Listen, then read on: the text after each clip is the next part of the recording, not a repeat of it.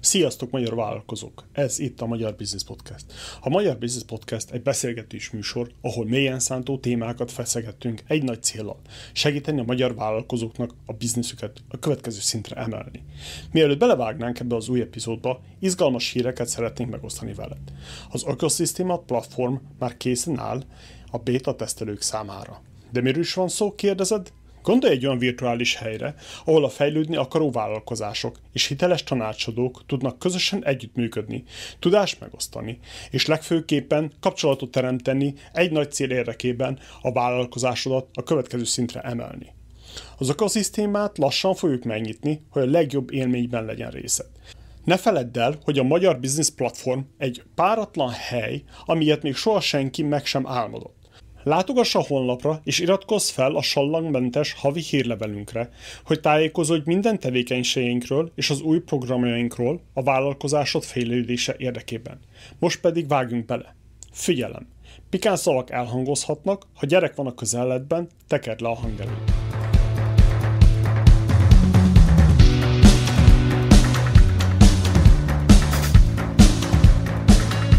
Jó reggelt, magyar vállalkozók! Foris Attila vagyok a világ végéről, és ma Marjai Viktorral fogunk beszélgetni főnökökről, személyiségfejlesztésről és természetesen üzletről.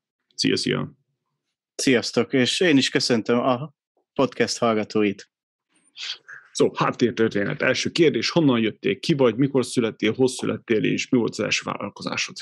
Aha, 83-ban születtem Budapesten, nekem a családban nem nagyon volt vállalkozó, tehát, és, és igazán a baráti körekben sem, úgyhogy valószínűleg ezért tartott nekem nagyon sokáig, még ide eljutottam. Egész pontosan 14 évig tartott, még rájöttem, hogy vállalkozni szeretnék. Pontosabban akkor kezdtem el, meg már vállalkozni már nagyon rég akartam, meg mindig voltak ilyen kis side project ötleteim, hogy mit kéne csinálni, de hát a, az igazi változás az csak tavaly jött el. Ó, hány évet kellett várni erre? 14 évig multiztam, és 14 év alatt 8 váltottam munkahelyet, úgyhogy én már akkor voltam jobhopper, amikor ez nem volt divat, és nem értették, hogy miért van. És így igazából végig multik, tehát bank, energetika, közmű, mindig nagy cégeknél voltam, és ott alapvetően üzleti elemzés, folyamatfejlesztés, mindig ez volt az irány, hogy, hogy javítani a rendszert, átlátni, ez a big picture-ben gondolkodás. Nekem mindig ez volt a, a szempont, és akkor mindig volt egy, nem tudom, ismered a Gartnernek, van ez a hype görbe, hogy akkor, na, én ezt megfogalmaztam saját magamra, hogy mindig volt egy ilyen nagy fellelkesedés, ú, ez nagyon jó, toljuk, ez úgy fél évig tartott, ugye, amíg az ember tanul, meg új, meg jó, aztán jött a kiábrándulás szakasz, hogy akkor elindulunk lefelé, ez mégse jó, ez így nem jó, általában, és ezt így, talán a Steve Jobs mondta ezt, hogy így utólag kell összekötni a pontokat, utólag gondoltam ezt, hogy általában mindig történt valami, vagy egy főnökváltás, vagy egy, vagy egy, egy prioritási változás, és akkor nekem jött a kiábrándulás, és akkor hát jó, akkor most mit csináljunk, és akkor mindig ez volt, hogy hát akkor menjünk máshova. És ez egy, az első 5-6-nál még azt gondoltam, hogy ez így jó vicces, aztán ugye egyre nehezebben ment, és akkor jött ez, hogy jó, akkor ebből elég volt, most nem megyünk el még egy újabb multiba, bár a, a közműszektort majdnem sikerült itthon bejárnom, meg ugye voltam áramos cégnél, gázos cégnél, meg vizes cégnél, a, a távfűtés kimaradt, meg, meg a fél bankszektort végigjártam. Tehát azért így be, bele-belefutok bankosokba, akik most máshol vannak, hogy igen, ott én is voltam, ott én is voltam, jó, őt ismered, igen, őt ismered, ez kicsi ez a, a, ez a piac, úgyhogy igen, ezek, ezekben otthonosan mozgok. Jó, és az könnyebb, akkor könnyebb elszökni, mint még meg idomítani a rendszert? Főleg a multiknál. Hát igen, van a Maxox, Maxox vagy Maxox. Én próbáltam a Maxox dolgot egy ideig, aztán inkább a Maxox volt mindig a, a, a bevált, meg hát ugye kétféle reakciója szokott lenni az embernek, ugye amikor stressz végi, akkor vagy üt, és, vagy üt, vagy fut. Hát én nem vagyok az, aki ütni szokott, úgyhogy én futni szoktam. Hát mindenkinek van saját. Ez így van. És utólag már ezt is látom, hogy ez hogy és miért történt. Honnan jött ez a vállalkozási ötlet? Ennyire meguntad a multikat, vagy úgy döntötted, hogy, vagy felnőttél, és úgy döntöttél, hogy most Lehet. Már... Amúgy, amúgy ugye én már több ötletem volt, tehát én már 2010-ben már írtam egy könyvet a Multikulti, mi, mi vár rád egy multinacionális vállalatnál, ez volt a nagy ötlet, hogy írok egy könyvet, és hogy akkor olyan kezdő, pályakezdőket segíteni, hogy akkor mi, mi lesz a multiba. Hát abból nem lett semmi azon ki, hogy megírtam a könyvet, csak nem tudtam kiadni. Így, sőt, akkor még egy weboldalt sem tudtam összerakni, mert azért 2010-ben még nem volt az a WordPress annyira egyszerű, mint ma. Aztán volt, és 17-ben meg rákattantam a chatbotokra, és akkor chatbotokat csináltam, sőt egy, egy magyar egyetemnek sikerült is egy ügynökségen keresztül egy chatbotot eladni, hogy akkor ő kezeli a felvételiket. Aztán abból se lett végül a nagy ötlet, és akkor utána megjött ez a diszkes téma, és 2020-ban volt, hogy na, akkor most dobbantunk, aztán márciusban hát jött egy másik dolog, ami ezt elmosta, hát jött a Covid, és akkor még akkor egy kicsit kivártunk, hogy akkor mégse, és akkor tavaly szeptemberben volt, hogy akkor, vagyis hát augusztusban, hogy akkor, na akkor mégis vágjunk bele, elég volt ebből. Nézzük meg, mit, hogy ne, ne úgy menjek el, nyugdíjba mondjuk majd egyszer, hogy ezt nem mertem megpróbálni. Hogy azt mondtam, hogy adok magamnak egy évet, és hogyha nem válik be, akkor, akkor mit Akkor visszamegyek business analystnak egy multihoz. Hát abban úgyis annyit keresnek, azt, azt már értem. És akkor ez volt a terv. De hát még nem mentem vissza, és nem is tervezem. Nem szeretnék. Akkor úgy néz ki, valami jól csinálsz. Hát ezt majd az idő eldönti. Az még biztos. nem, igen. Az biztos. Érdekes, hogy ez a Covid, ez ahhoz képest, hogy mennyi szütyokkal, mocsokkal járt, most én csúnyán fogalmazok, nagyon sok embernek megváltoztatta pozitív irányba az életét. Uh-huh. Amikor elfelejtjük ezt, hogy, hogy fájdalom, meg lezárások, meg tényleg nagyon sokan elhunytak, meg hasonló, de utána viszont úgy, hogy vele, oké, okay, sokan megváltoztattak, elkezdtek vállalkozni, vagy épp a vállalkozásuk nagy uh, fordulatot vett, érdekes ez a téma. Minden Kicsit... van valami jó, mi? Kicsit olyan, mint ez a tisztító tűz, hogy ugye lemossa az emberekről, és akkor, akkor ez ki hogy éli meg. Igen, nekem. Amúgy nekem az hozott egy óriási ilyen mindsetbeli változást, tehát én szinte csak és kizárólag online dolgozom, tehát minden konzultációt online tartok. Ez mondjuk 19-ben szerintem én magam se tudtam volna elképzelni, hogy ez működik, meg az ügyfelek se. Most meg teljesen megszokott, bevált, hogy Teljesen jó, kényelmes. Nagyon sok időt meg lehet spórolni, hogy egy órás konzultáció nem három óra, hogy oda megyek, visszajövök, hanem tényleg másfél órában belefér a, a, az értékadás és a munka. Igen. Érdekes, hogy ez, a, ez az időnek a relativitása, éppen mielőtt bekapcsoltuk volna a kanálákat, beszéltünk a podcast hosszúságról. Uh-huh. Hogy oké, okay, hogy mi azért általában hosszú podcasteket csinálunk, két-három órát, három óra van rászámva, és talán lesz belőle másfél-két óra, hiszen van előtte, utána egy kis csicset, nem tudom micsoda és nagyon sokszor kaptuk azt a idézőjelbe levaszást vagy visszajelzést, hogy hát túl hosszú. De ha belegondolsz, akkor Covid előtt ugyanúgy el kellett menni le stúdióba, mert az emberek nem voltak nyitottak arra, hogy virtuálisan csinálják, az is időben volt. A stúdióba oké, volt már valaki, valószínűleg valami technikus, aki beállította a dolgokat, de ott is ugyanúgy volt egy kis csicset, így meg úgy, úgy ugyan a, időben ugyanott vagy vele. De mégis azt hiszük, hogy mégsem, mert ugyebár otthon vagyunk igen, megváltozott az időérzékelés, meg, meg azért azóta a podcast sokkal elterjedtebb lett. Tehát azért 19-ben ez még egy nagyon-nagyon mm, ismeretlen underground dolog volt. Tehát igazából talán tavaly év végén idé lett, vagy közelít a mainstreamhez, hogy fölkerült a piacra a podcast. Igen, az biztos, hogy tudják, hogy mi az a podcast egyáltalán az emberek. Igen. Igen, érdekes volt. Talán ez az egyik nagy előnye mi szempontunkból a Covid-nak. Hm? Beért titeket a piac. Igen. Nő, de beszéljünk rólad meg a bizniszedről. És akkor, hogy családban van, volt valaki, mindig érdekel, főleg engemet, hogy a családban volt valaki, aki vállalkozott, volt valamit, tanuljál a felmenőktől, vagy, nem. vagy Valószínűleg igen, hogy se a családban, se a baráti körömben nem nagyon volt, aki így vállalkozással foglalkozott, mindenki alkalmazott volt, és hát mindenki hogy mondjam, lebeszélt, meg tartott ettől, hogy jó, hát az akkor bizonytalan, meg hogy lesz, meg mi fog történni, úgyhogy nem nagyon volt olyan minta, ami, ami segített volna, és ez amúgy nehéz is volt így az elején, hogy akkor mm, kitől lehetne tanulni, meg hol vannak a jó példák. Ugye van ez a remek közhely, hogy a, az ember a öt, öt embernek az átlaga, akivel a legtöbb időt tölti, és én is próbáltam keresni ilyen networking eseményeken, meg konferenciákon, hogy, hogy kitől lehet tanulni, meg ki az, akit így kvázi mentornak lehet tekinteni, hogy hogy kell jó bizniszt csinálni, mert fogalmam se volt róla. Hát a multiba ezt nem kell tudni. Igen.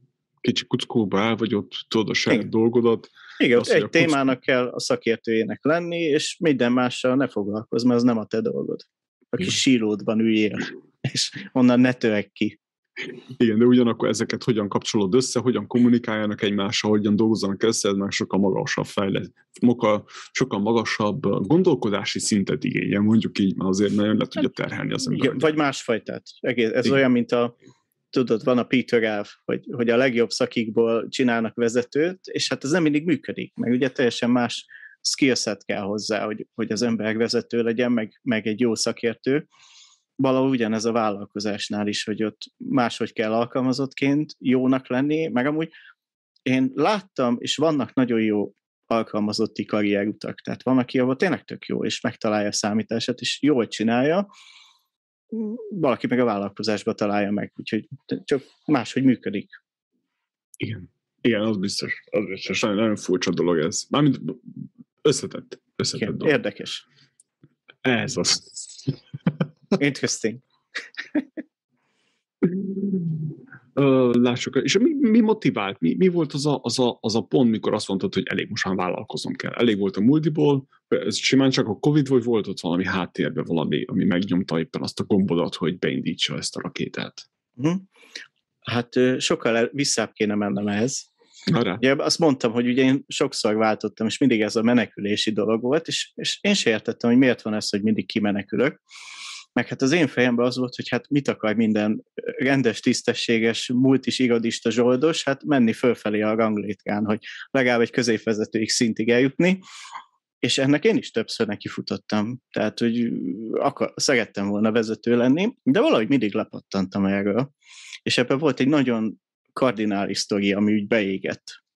Hogy a, az egyik munkahelyemen ott volt egy, egy osztályvezetői belső pályázat, folyamatfejlesztési osztályvezető. Ha mondom, ezt pont nekem írták ki, tíz éve ezzel foglalkozom, mindent tudok, és akkor megcsináltam a, a prezentációt, voltam interjún, szerintem tök jól sikerült, és akkor mentem az igazgató asszonyhoz, akkor végső beszélgetés, és akkor mondja, hogy figyelj Viktor, nagyon jó szakembernek tartalak, de nem látom benned a vezetői attitűdöt. Úgyhogy nem szeretné ezt a pozíciót nekem fölkínálni, de a csapatába szívesen lát. És akkor ez volt egy ilyen pont, hogy hát mi az, hogy nincs meg a vezetői attitűd, hogy ez mi, egyáltalán mi a túró, meg, meg hogy van. Úgyhogy ez volt egy ilyen pont, valamikor 18 elején volt ez, és 18 második felében egy ilyen online tréning gen, vagy ilyen előfizetéses anyagba, egyszer csak szembe jött ez a diszk dolog.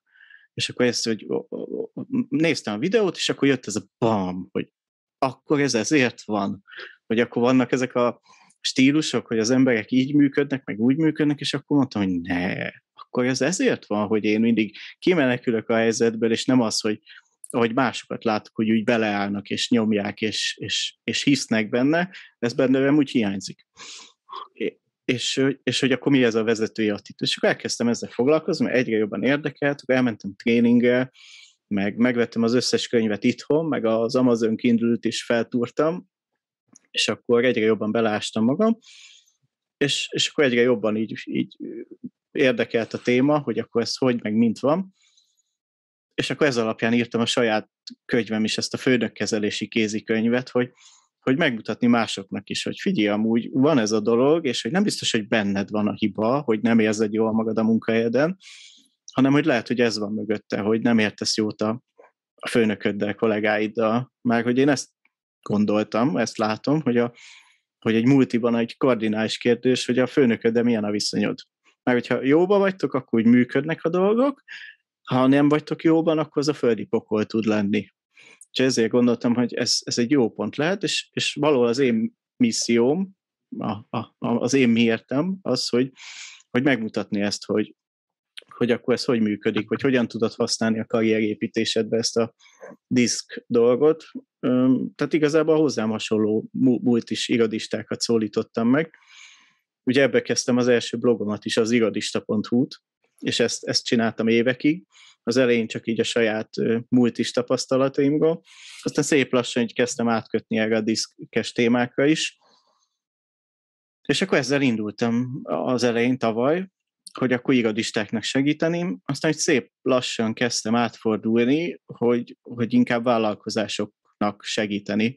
Meg azt látom, hogy nagyobb értéket tudok adni egy vállalkozónak ezzel a diszkes témával, mert most egy, oké, egy munkavállaló megérti, nem tud akkor értéket kivenni, mert mondjuk ha 20%-kal többet tud keresni, az nem egy akkora nagy előreugrás, mint mondjuk egy vállalkozónál, hogy 20%-kal nő a bevétele, mert szót ért a az ügyfeleivel, vagy a kollégáival, és hogy, hogy nő a hatékonysága a kommunikációjának.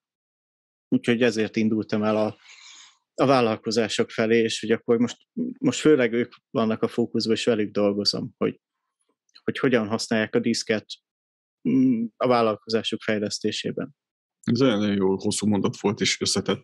A, a, a, térünk egy kicsit vissza az egészhez, hogy az az elejére, hogy Nekem is ebben beletelt, nem tudom, jó sok év, mire rájöttem arra, hogy pszichológia. Ugyebár a, a világ az pszichológia, a család a, a, ahhoz, hogy hogyan viszonyulunk a családunkhoz, a környezetünkhöz, ugyebár a kultúra, stb. stb., de pszichológia az alap kód, amivel működünk, az határozza meg ezeket.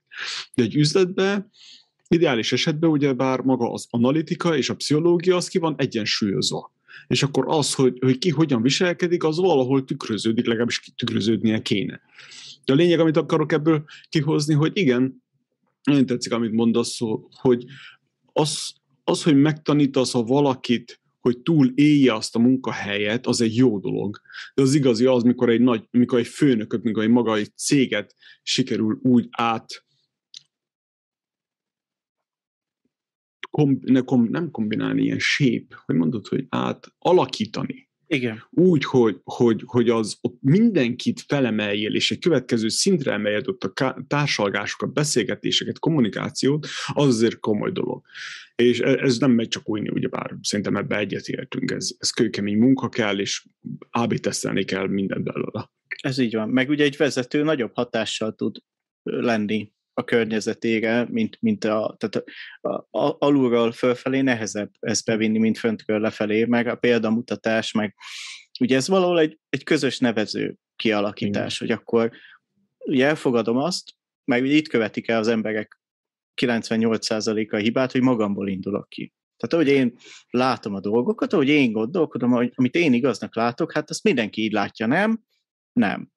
És hogy pont ez a lényeg ennek, hogyha megértem, hogy hogy én hogy működöm, meg hogy én engem miért motivál valami, miért okoz valami stresszt, feszültséget, miközben ugyanez a dolog más meg teljesen felpörget és, és izgalomba hoz.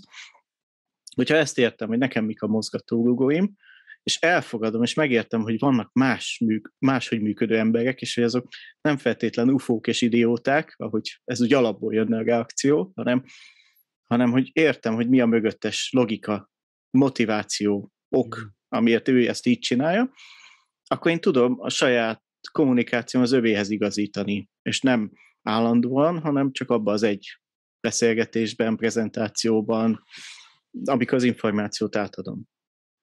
Igen, és, és nagyon fontos az, hogy, hogy ugyebár a közös nevező ezt tartozik az, hogy a fogalmak azok közösek Igen. legyenek. Hogy a több az mindenkinek több, nem hogy az egyiknek egyel több, a másnak meg ezerrel több mellette. És akkor egy bizniszben pedig ezt muszáj közös nevezőre hozni, muszáj ezeket a nagy különbségeket kiegyenlíteni, mert hanem akkor elbeszélnek egymás mellett az emberek. És akkor persze úgy vagyunk vele, hogy ö, izé, nem megy a biznisz. Igen, mert ugye, ugye ez hozzátartozik, ugye ma a legtöbb bizniszben azért emberekkel dolgozunk együtt, ahol van kommunikáció, és hogy nem tudunk nem kommunikálni és hogy azzal is kommunikálunk valamit, ha nem kommunikálunk semmit, és az is egy kommunikáció, hogyha rosszul kommunikálunk.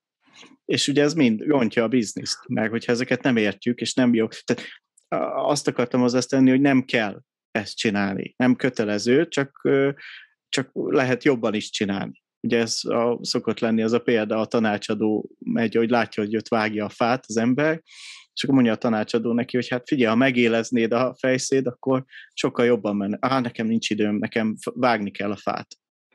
Valahol ez is ilyen. Igen, igen. Igen, nagyon furcsa dolog ez, hogy, hogy ha tetszik, ha nem, a kommunikáció, a kultúra, ezek mind ott vannak. Lehet, hogy gyengeik, lehet, hogy gyenge lábakon állnak, de ott van, jelen van. Lehet, hogy olyan, hogy, hogy, hogy nem hatékony, de ott van. Nincsen, hogy nincsen. Uh-huh. Furcsa, furcsa mondat volt. Mik voltak a kezdő nehézségek? Szóval oké, okay, írtál egy könyvet, leültél és megírtad a könyvet, és utána mi, mi volt az első? Hogy adtad az első csak, száz könyvedet? Csak, csak nehézség volt, azt mondhatnám. Azt, azt mondjuk arra tisztán emlékszem, hogy december 23-án döntöttem el, hogy akkor megírom a könyvet. Várjál, most melyik évben vagyunk? 20, 20 decemberben, és 21. március 15-re lett kész a, a kézirat. Tehát ez a ünneptől ünnepig haladtam szépen. És hát akkor jöttek a nehézségek, hogy jó, hát akkor ezt ki kéne valahogy adni, meg hogy egyáltalán kihez jut el, meg hogy. Úgyhogy igen, az nagyon küzdelmes volt, hogy akkor marketing, meg akkor föl kell építeni valami rendszert, hogy akkor el kéne adni, számlát kéne adni. Tehát ilyen problémákba ütköztem bele, hogy ezt akkor kiveszi meg, hogy, és mi fog történni. Úgyhogy az nagyon-nagyon szenvedős volt az első pár hónap, hogy ezek úgy kialakuljanak, meg működjön, meg hogy akkor ki tud ebbe segíteni. De hát aztán végül is összeállt, igen, igen kinkesergesen, és akkor működött. Az fontos, hogy ez nem fizikai könyv, abban nem, nem vágtam bele, mert az iszonyat meló lett volna, úgyhogy ez csak e-könyv, meg hangos könyvben van. Nekem az is elég volt, hogy akkor valami van. Gondoltam, majd a, a, a V2.0 lesz, a, amikor majd lesz fizikai. Szép upgrade. Így van, egy upgrade Úgyhogy így, így indult, volt egy ilyen versenyfutás a, az idővel, hogy akkor júniusban ugye elindult a könyv, és akkor ki kellett váltani a vállalkozóit, de hát a bankok nem nagyon szeretik, hogyha neked van egy vállalkozóid, ezt ugye be kéne jelenteni, meg ilyenek, összeférhetetlenség van. Én ezt ugye elfelejtettem bejelenteni, és akkor ez egy ilyen versenyfutás volt az idővel, hogy, hogy míg eljön a következő kötelező lejelentési idő, addig a vagy kigugnak emiatt, vagy felmondok. És hát akkor így, így, akkor így, tudod, ez a, átléptük a Rubikont, ezt mondogattam a könyvelőnek is, hogy akkor ha ezt most lejelenti, akkor onnantól elindul a versenyfutás. Úgyhogy így. Ja, most térünk egy kicsit, most ezt nem értem, akkor, akkor nem lehetsz egyszerre vállalkozó és alkalmazott? Ha az a policy a cégben, akkor oh, ezt le kell jelentened, mert mhm. ugye összeférhetetlenség lehet, ami amúgy tök logikus, meg gondolod, egy beszerzési vezető vagy, és van egy céged is, és akkor te a megfelelő cégnél azt mondod, hogy igen, tőletek fogunk beszerezni, aztán a vállalkozásod meg véletlen kap egy megfelelő megbízást. Ups. Úgyhogy teljesen jogosak ezek a poliszik, hogy, hogy le be kell jelentened, és hogyha úgy találja meg a, a, a biztonsági szervezet, hogy ezt nem lehet, akkor nem engedélyezik. Mm, okay. Hirtelen azt mindenhol van így? Az nem, nem, aztán, hogy az állam felé kell bejelenteni, azért néztem, azért nem, kérdeztem nem, erre nem. rá. A, a cég felé, ahol dolgoztam. Az logikus, jó. Uh-huh. Igen. És hogyan adtad el az első száz könyvetet?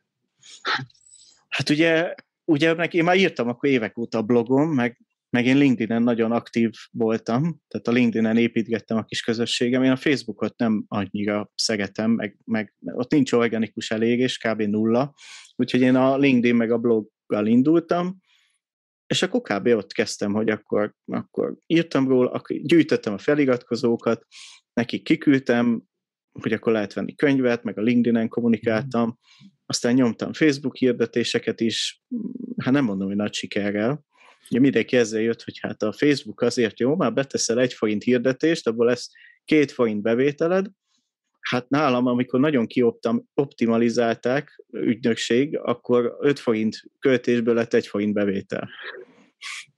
Nem volt a világ biznisze, úgyhogy ebben hamar rájöttem, hogy ne, nem ebből fogok megélni.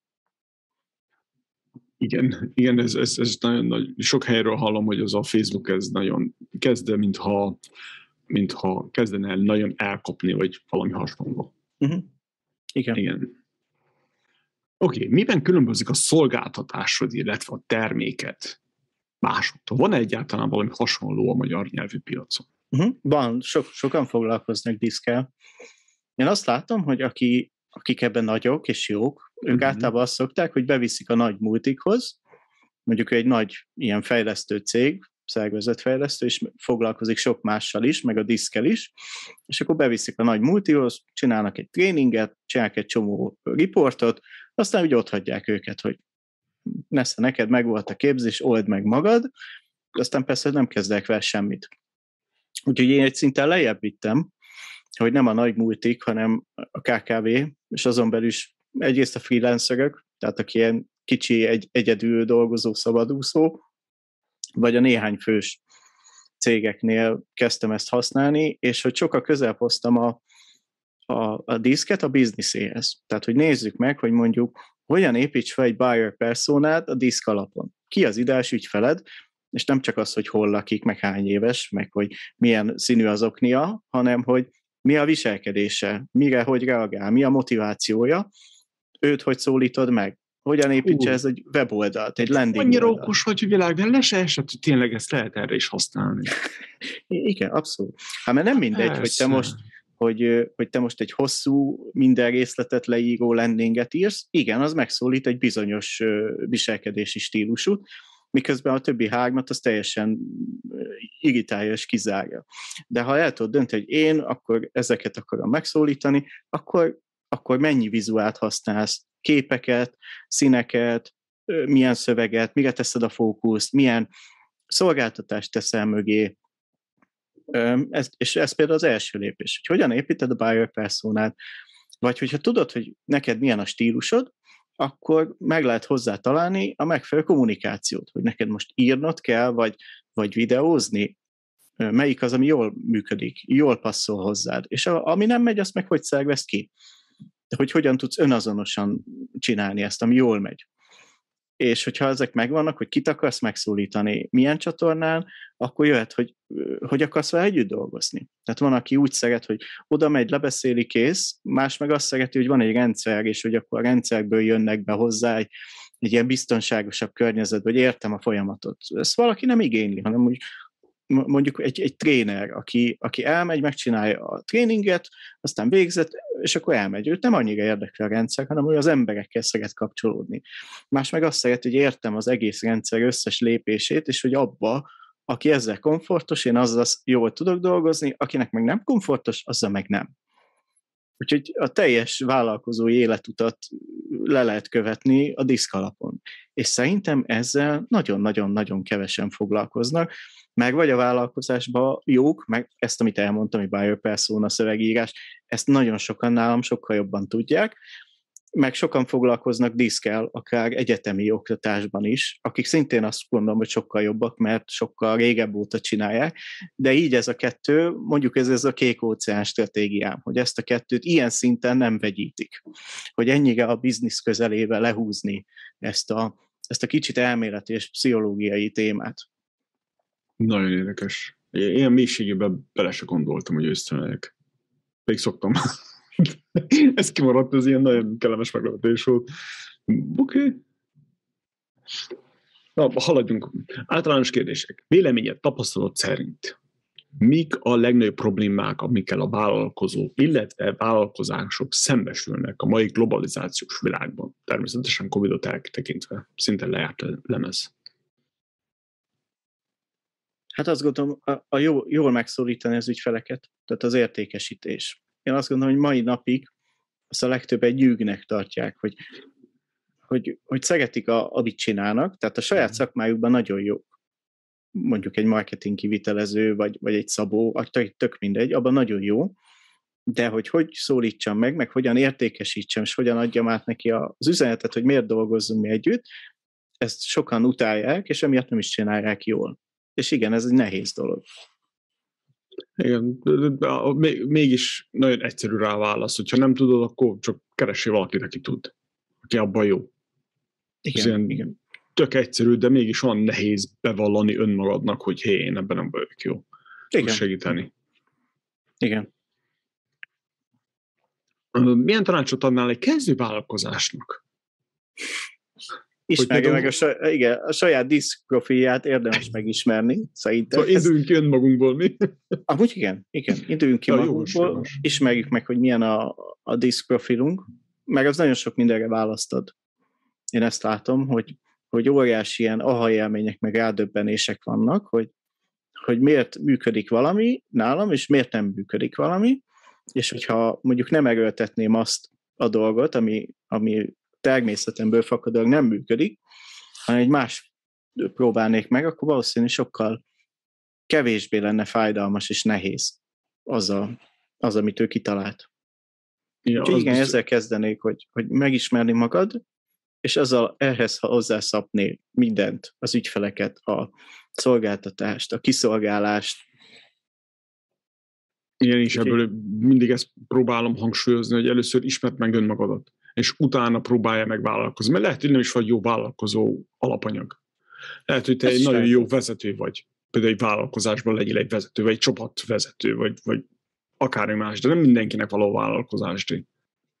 Igen. Vagy ezt is megtalálni, hogy mi az, ami jól működhet. Hogy lehet, hogy te mondjuk call vagy, de, de nem vagy jó abban, hogy emberekkel beszélgess. De lehet, hogy tök jó programozó vagy könyvelő lennél, ahol kevesebb interakcióra van szükség, sokkal inkább egy rendszert jól működtetni. Igen, igen, nagyon furcsa ez, és, és mindenki, megint ugye bár említettük a mainstreamet, hogy mindenki abból indul, hogy marketing. De nem, maga a személy, te, mint vállalkozó, abból indulják, hogy te mit tudsz, mi a gyengeséged, soft skill, hard skill, mire vagy hajlandó, milyen félelmeid vannak, mert ugye, hogyha félsz a sikertől, akkor hiába vállalkozol, akkor valószínűleg Igen. mindig elkövetsz valamit, ami megakadályoz abba. Igen, és csak ezután jön a marketing, hogyha ez megvan. Sőt, azt mondom, hogy ezután jön a termék, és csak utána a marketing. Miába van egy jó marketinget, hogyha van egy gagyi terméked, vagy egy fél jó terméked. Igen, így van. A összetett, komplex dolgok ezek. Igen. Milyen tanácsod állnak vállalkozónak? Eddig ugye a vállalkozásról kellett volna beszélnünk, de beszéljünk a vállalkozásról. Kell még egy kis kávé, bocsánat. um, Szóval megismertük, igen, megismertük önmagunkat, és akkor utána? Hát utána ismerjük meg a csapatot, uh-huh. hogy mhm. akik együtt dolgozunk, hogy miért van az, hogy a Gizike így működik, a Béluka meg úgy, és hogy miért van az, hogy nekem tízszer el kell mondanom mindent, és még akkor se értik, és hogy na jó, akkor inkább megcsinálom én, mert ezek mind hülyék, nem lehet velük dolgozni, és az ilyenekből lesz, hogy nem tud delegálni, mert nem, nem ért szót az embereivel, és, és akkor meg nem érti, hogy miért nem megy a biznisz. Csapatépítésről térünk ki. Hogy, hogy kezdjük el? Mi, mi alapján határozzuk meg, hogy ki legyen az első, akit felveszünk, főleg a diszk analízis alapján, uh-huh. profilja alapján? Hát a diszk alapon én biztos, hogy olyat vennék föl, aki szöges ellentéte nekem. Ez az.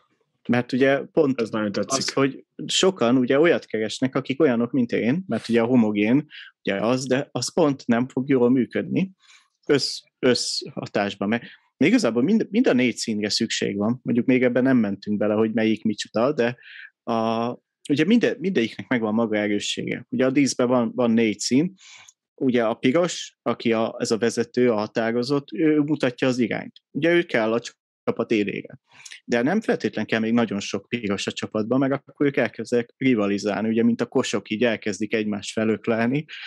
Úgyhogy kell ugye a falka vezér, aki megmondja, hogy arra megyünk, gyertek utánam. De hát kell mögé olyan emberek, aki mondjuk ott van a sárga, a sárgák ugye ők az influencerek, akik befolyással vannak másokkal, ők akik a, a ötletekkel, a kreativit, az innovációt ők hozzák be, meg a, meg a kapcsolatokat, hogy a jó kedvet, hogy, hogy szeressük ezt csinálni. Tehát ő, ő a, aki így segíti, a kis dob, dobbal a vezérek mögött megy.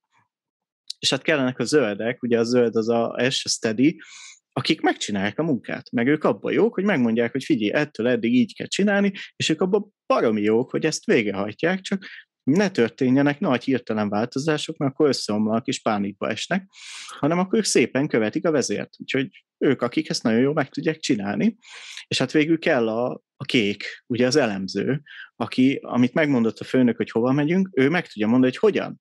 Milyen rendszer, milyen számok, milyen analitika, milyen szabályok mentén, és ebből áll össze jól egy csapat, meg ha ezekből valamelyik hiányzik, akkor nem fog működni, ugye, mint az autónak a négy kereke. Ugye az egyik hiányzik, akkor az nem lesz annyira jó, és mindenki arra törekszik, hogy azt az egy kereket fejlesz Hát az egy másik jármű. Ez nagyon tetszett. Nagyon tetszett olyat mondtad, hogy az ellen, tehát a ellentétünket kell megkeresni legelőször, és tényleg ezek a surlódások, ezek a különbségek, ezek, amik, amik adják azt az energiát, hogy előre haladjunk. Amúgy igen, ez nagyon sok feszültséget hoz be, de hogyha értjük, hogy miért történik, akkor az viszont kezelhető. És akkor tényleg nagyon sokat hozzáad. Igen, pár évvel ezelőtt hallottam, nem is tudom, talán Jeff Bezos volt, aki mondott egy ilyen, egy ilyen mondatot, és nagyon elgondolkodtatott, hogy nem értek veled egyet, de veled tartok. Uh-huh. Uh-huh. Hogy a stílus az nincsen meg, ellentétek vannak, de a cél az ugyanaz. Uh-huh. Igen. És ennek azért van egy ilyen súly, egy ilyen komoly izéje, hogy, hogy nem muszáj mindig peace and love legyen minden, hanem csak a cél legyen ugyanaz, és akkor már tudunk egy dolgozni. Már megvan az az akarat, az az érdek. Igen, attól függ. Ezt mondja egy piros. De az összes, a többi három nem ezt mondja. Náluk tök más a motiváció. Mindegyiknél más. Uh, hozok egy másik példát, ezt egy Érdekes. ügyfelemmel egy konzultációban jött ki. Ez tök jól bemutatja, hogy kit mi motivál. És uh, csináltam velük egy hajós példát, hogy uh, azt mutatja, hogy hogyan mozognak, hogyan mennek ezek a különböző stílusok, és ugye ez fontos, hogy senki nem egyszínű, tehát ezek ilyen szélsőséges példák, de ugye ezzel lehet bemutatni, hogy, hogy melyik mi a jellemző. Ugye egy piros, ha, ha ő egy hajó lenne, akkor ő úgy, úgy ő, ő tulajdonképpen egy luxusjacht, vagy egy motorcsónak lenne, hogy ő A-ból B-be el akar jutni. Nem érdeklik a részletek, nem fontosak, hogy mi hogy van, A-ból B-be, akár a falon is át, ő megy. És ugye a luxusjachtként fontos neki a státusz, hogy, hogy ő mindenből a legjobbat, a leggyorsabban, akarja, tehát ez, ez a piros, a luxus jacht, ő, őt úgy lehet elképzelni. Tehát őt ez motiválja, hogy A-ból B-be eljussunk, a cél, az eredmény. Amit te is mondtál, valószínűleg az is a piros lehet a legerősebb, azt gondolom.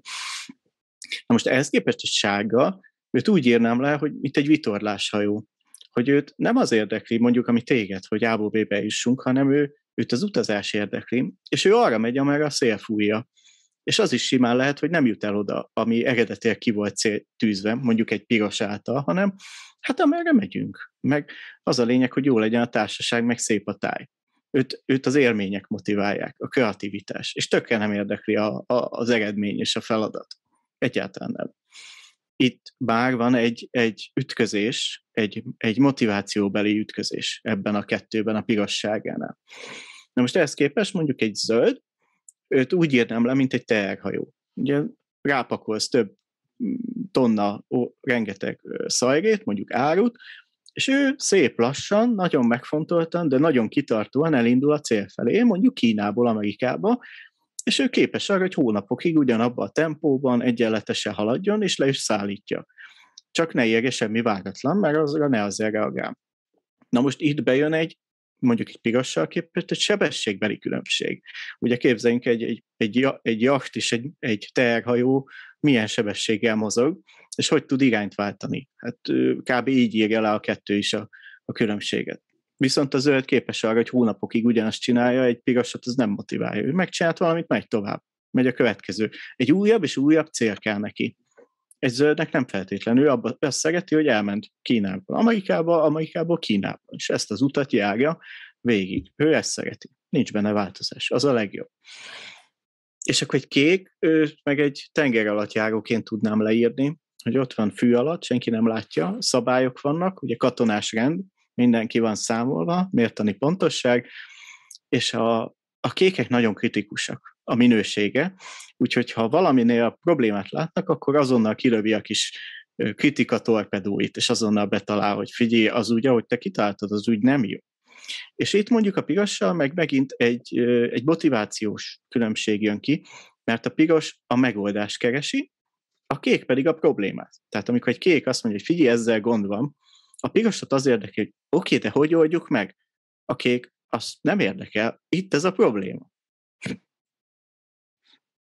Nem tudom, hogy ez így érthető volt. El, nagyon, hogy... nagyon, csak próbálom most összerakni a dolgokat, mert ez egy nagyon érdekes konceptus.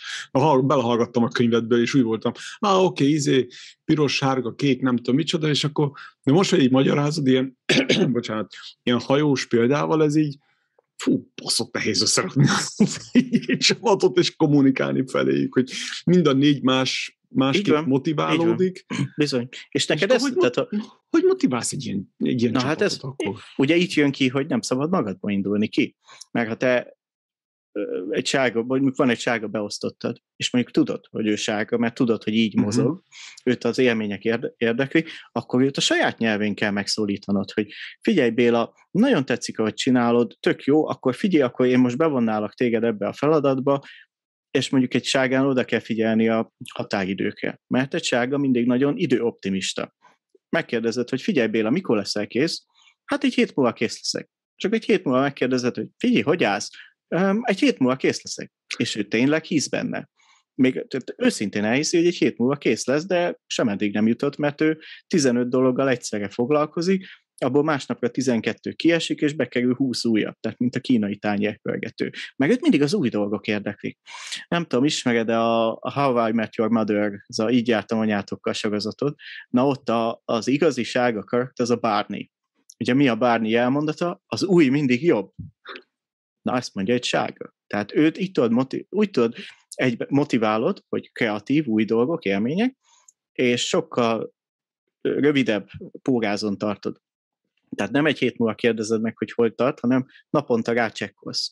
Mert a sárga nagyon jó sprinter. Tehát ő a 400 métert kiválóan lefutja, de ő nem tud maratont lefutni. Tehát mondjuk te pirosként elképzeled, megtervezed, lefutod. Mert el tudod képzelni, hogy hogy kell még csinálni. Egy sárga 400 méterig nagyon jó, de utána szétesik a figyelme, a gondolatai, akkor megint vissza kell terelni, és akkor 400 méteren megint nagyon jó. Ugye ez mondjuk a zöldnél, ő megint kiváló maratonista, de ő nem fog soha sprintelni. Vagy legalábbis nem akar, vagy nem motiválja, vagy, vagy akkor bepánikol, és inkább leszalad a pályáról. Oké, okay, akkor felteszem megint a kérdést, és akkor hogyan motiválod a csapatot? Külön-külön, oké, okay, mhm. csak hát most Igen, van külön, 20-30 ember, vagy 100 ember, akkor azt ott hogy motiválod? Hát külön-külön, ugye egyszerre száz embert most sem motiválsz vezetőként, hanem vannak a kis vezetőid, a kis vezetőiddel megtalálod az összhangot, hogy őket mm-hmm. hogy kell, és utána a vezetők pedig a saját embereikkel. Tehát van egy közös cél, mondjuk nem tudom, el kell érnünk 100 millió dollárt. Ez ugye a piros megfogalmazza a célt. Hova akarunk eljutni? Akkor a kéknek lesz a feladat, meg kell találni a kékeket a hogyanra. Dolgozt ki a rendszert. A sárgát, hogy oké, okay, milyen új innovatív ötleteink vannak, hogy ezt elérjük, meg hogy hogyan dobjuk fel a napot, ők ebbe lesznek jók, hogyan hozzá be új embereket. És az zöld pedig neki azt kell biztosítani, hogy szépen a 100 millió dollárig úgy jöttünk el, hogy ezt, meg ezt, meg ezt a lépést kell minden egyet nap megcsinálni, mondjuk felvenni a telefont, és akkor biztosítani neki a nyugodt, optimális környezetet, hogy dolgozzon. És őt így tudod motiválni, hogy őt nem baszogatod minden nap, hogy még több, még több, hanem biztosítod neki a normális környezetet, hogy ne legyen változás. A sárga meg pont ebbe ülne meg. Neki kell adni az új projekteket, hogy figyelj, a 100 millió nagyon messze van, új termékkel gondolkodjunk, brainstormingoljunk új, új ötleteken. Na ebben a sárga jó. Ő nem jó abban, hogy napi száz telefont felvegyen.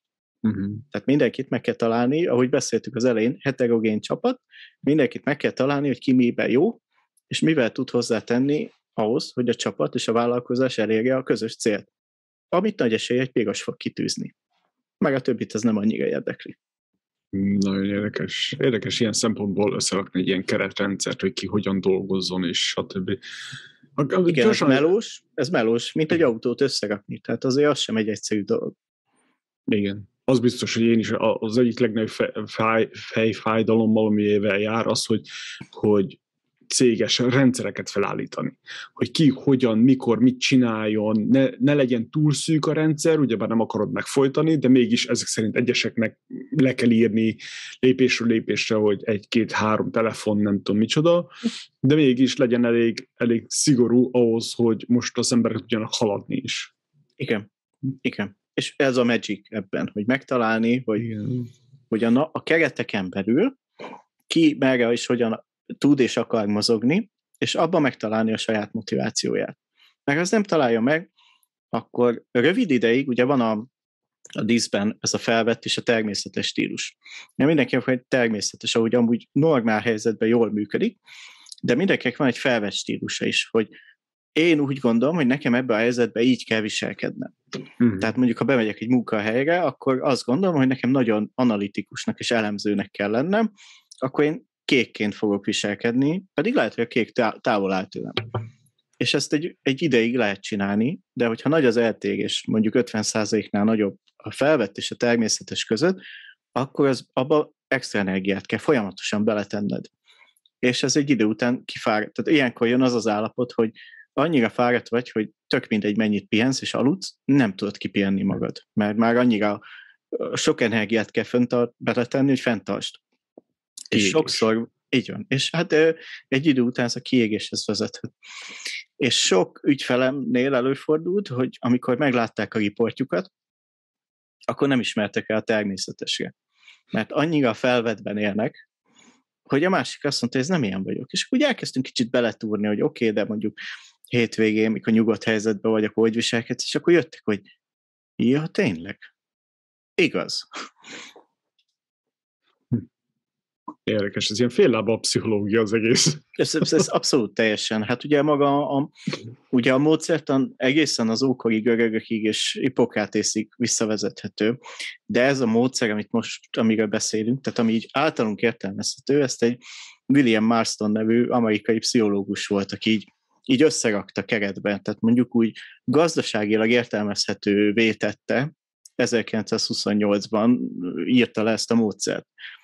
Amúgy ez a Marston egy óriási figura volt, mert például ő volt, aki a, a Wonder Woman-nek a, a képregény karaktert kitalálta, azt ő, ő meg, a, meg a hazugságvizsgának az elődjét is ő dolgozta ki, amit ő, egy borotva kísérletnél használtak arra, hogy akkor ugye egy reklámhoz készült, hogy akkor ugye próbálgatják a borotvákat, és hogy, hogy ki mit mond, hogy melyik a jó, és melyik a nem, és akkor rádugták erre a, a hazugságvizsgál elődjére, hogy ki mond igazat, és ki nem.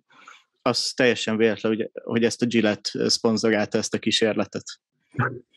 Úgyhogy ez a Marston egy óriási figura volt, úgyhogy nagyon kedvelem, és ő, ő volt, aki ezt a, ezt a diszk módszertant így összerendezte, mert mondom, van ez a ez a szangvinikus, kolerikus, ugye ez már az ókori görögöktől, ugye erre épül ez a rendszer. Tehát egészen odáig visszavezethető.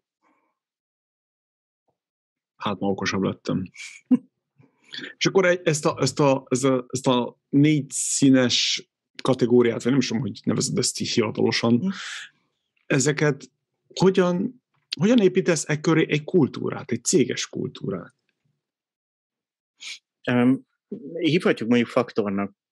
Hát a céges kultúra pont abból áll, hogy elfogadjuk, hogy, hogy vannak ezek a faktorok, és az fontos, ezt Marston is mondja, hogy mindenkiben mind a négy faktor megvan. Ugye ez a pirosság, a zöld, kék.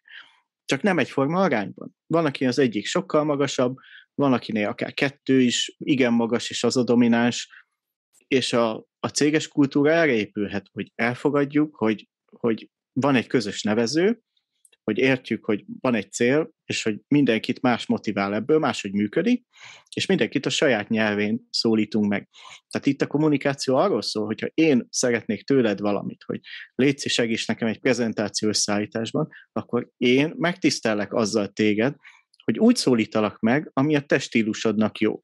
Mondjuk ugye te mondjuk tegyük fel piros vagy, akkor téged nem untatlak a részletekkel, célirányosan. Figyelj, a főnök azt mondta, hogy holnapra kell. Ebbe te vagy a legjobb, kérlek segíts ebbe meg ebbe, én meg ezt hozzáteszem. Ezt érted? Nincs rizsa, nincs mellébeszélés, meg az untat. Én, akinek nekem a zöld meg a kék a legmagasabban, hozzám ezt az üzenetet egész máshogy kell. Tehát ha mondjuk te jönnél én hozzám, akkor te tisztelsz meg azzal, hogy úgy szólítasz meg, hogy nekem jó, hogy, hogy bevonsz, ugye egy zöldnek a, az, hogy kérem a segítséget. Ez egy varázsszó. Akkor egyből bekapcsol a figyelem, hogy szeretném kérni a segítséget, van ez a feladat, és hogy csináljuk meg együtt, légy segíts, hogy hogyan tudnék abba segíteni, hogy ez minél jobban működjön. És akkor ez így egy zöldebbet tud veled együttműködni. Tehát ugye ezt az üzenetet máshogy kell átadni. Ez lehet e, akár egy kultúra alapja, hogy, hogy van egy közös nevezőnk. Oké, okay, akkor kérdésem a következő az, mert ugye a hajós témánál ott, ott tudtam azonosulni mind a négyel. Uh-huh, szóval ez, uh-huh, ez oké, okay, uh-huh. akkor mindenkiben benne van valamilyen szinten, de mindig Igen. egy dominál ezek szerint. Nem feltétlen. Ugye alapvetően egy vagy kettő szokott okay. a domináns lenni, én azt mondom, de mindenki ez teljesen egyedi. Ugye ez a szép az egészben, hogy ugyanabból a legóból építkezik mindenki, és mindenki mást épít föl ebbe magából. De igen, alapvetően egy, egy, max. kettő szokott lenni, ami dominál. Akkor a kérdésem az, hogy bár magamból indulok ki, uh-huh. hogy hogyha én nem vagyok olyan típusú ember, ezek szerint én piros vagyok, mert ilyen izé, menjünk ától B-ig, jól megtervezzük, de megyünk. Hát meg a rendszer, az meg a kék, tehát ugye mindig az analitika, az e- számok, tehát ez egy piros-kék stíluska enged engem következtetés. De amúgy csináltunk majd egy kis játékot, ezt szoktam a webinárban okay. játszani, hogy, fel, hogy melyike ismersz magadra. Oké. Okay. A kérdést akkor, először igen. felteszem, már fogom felejteni, uh-huh. hogy, hogy ha én például nekem nincsen meg az az adottságom, hogy most négy különböző nyelvet beszél, négy különböző képen fogalmazzak és motiváljak embereket, akkor mi van? Hát ez olyan, mint az autóvezetés. Tehát ha nem tudsz autót vezetni, mit csinálsz? Megtanulsz autót vezetni. Tehát... De akkor is, hogy ez ilyen borzasztóan nehezen megy, és, és szinte már mesterségesen rám van erőltetve?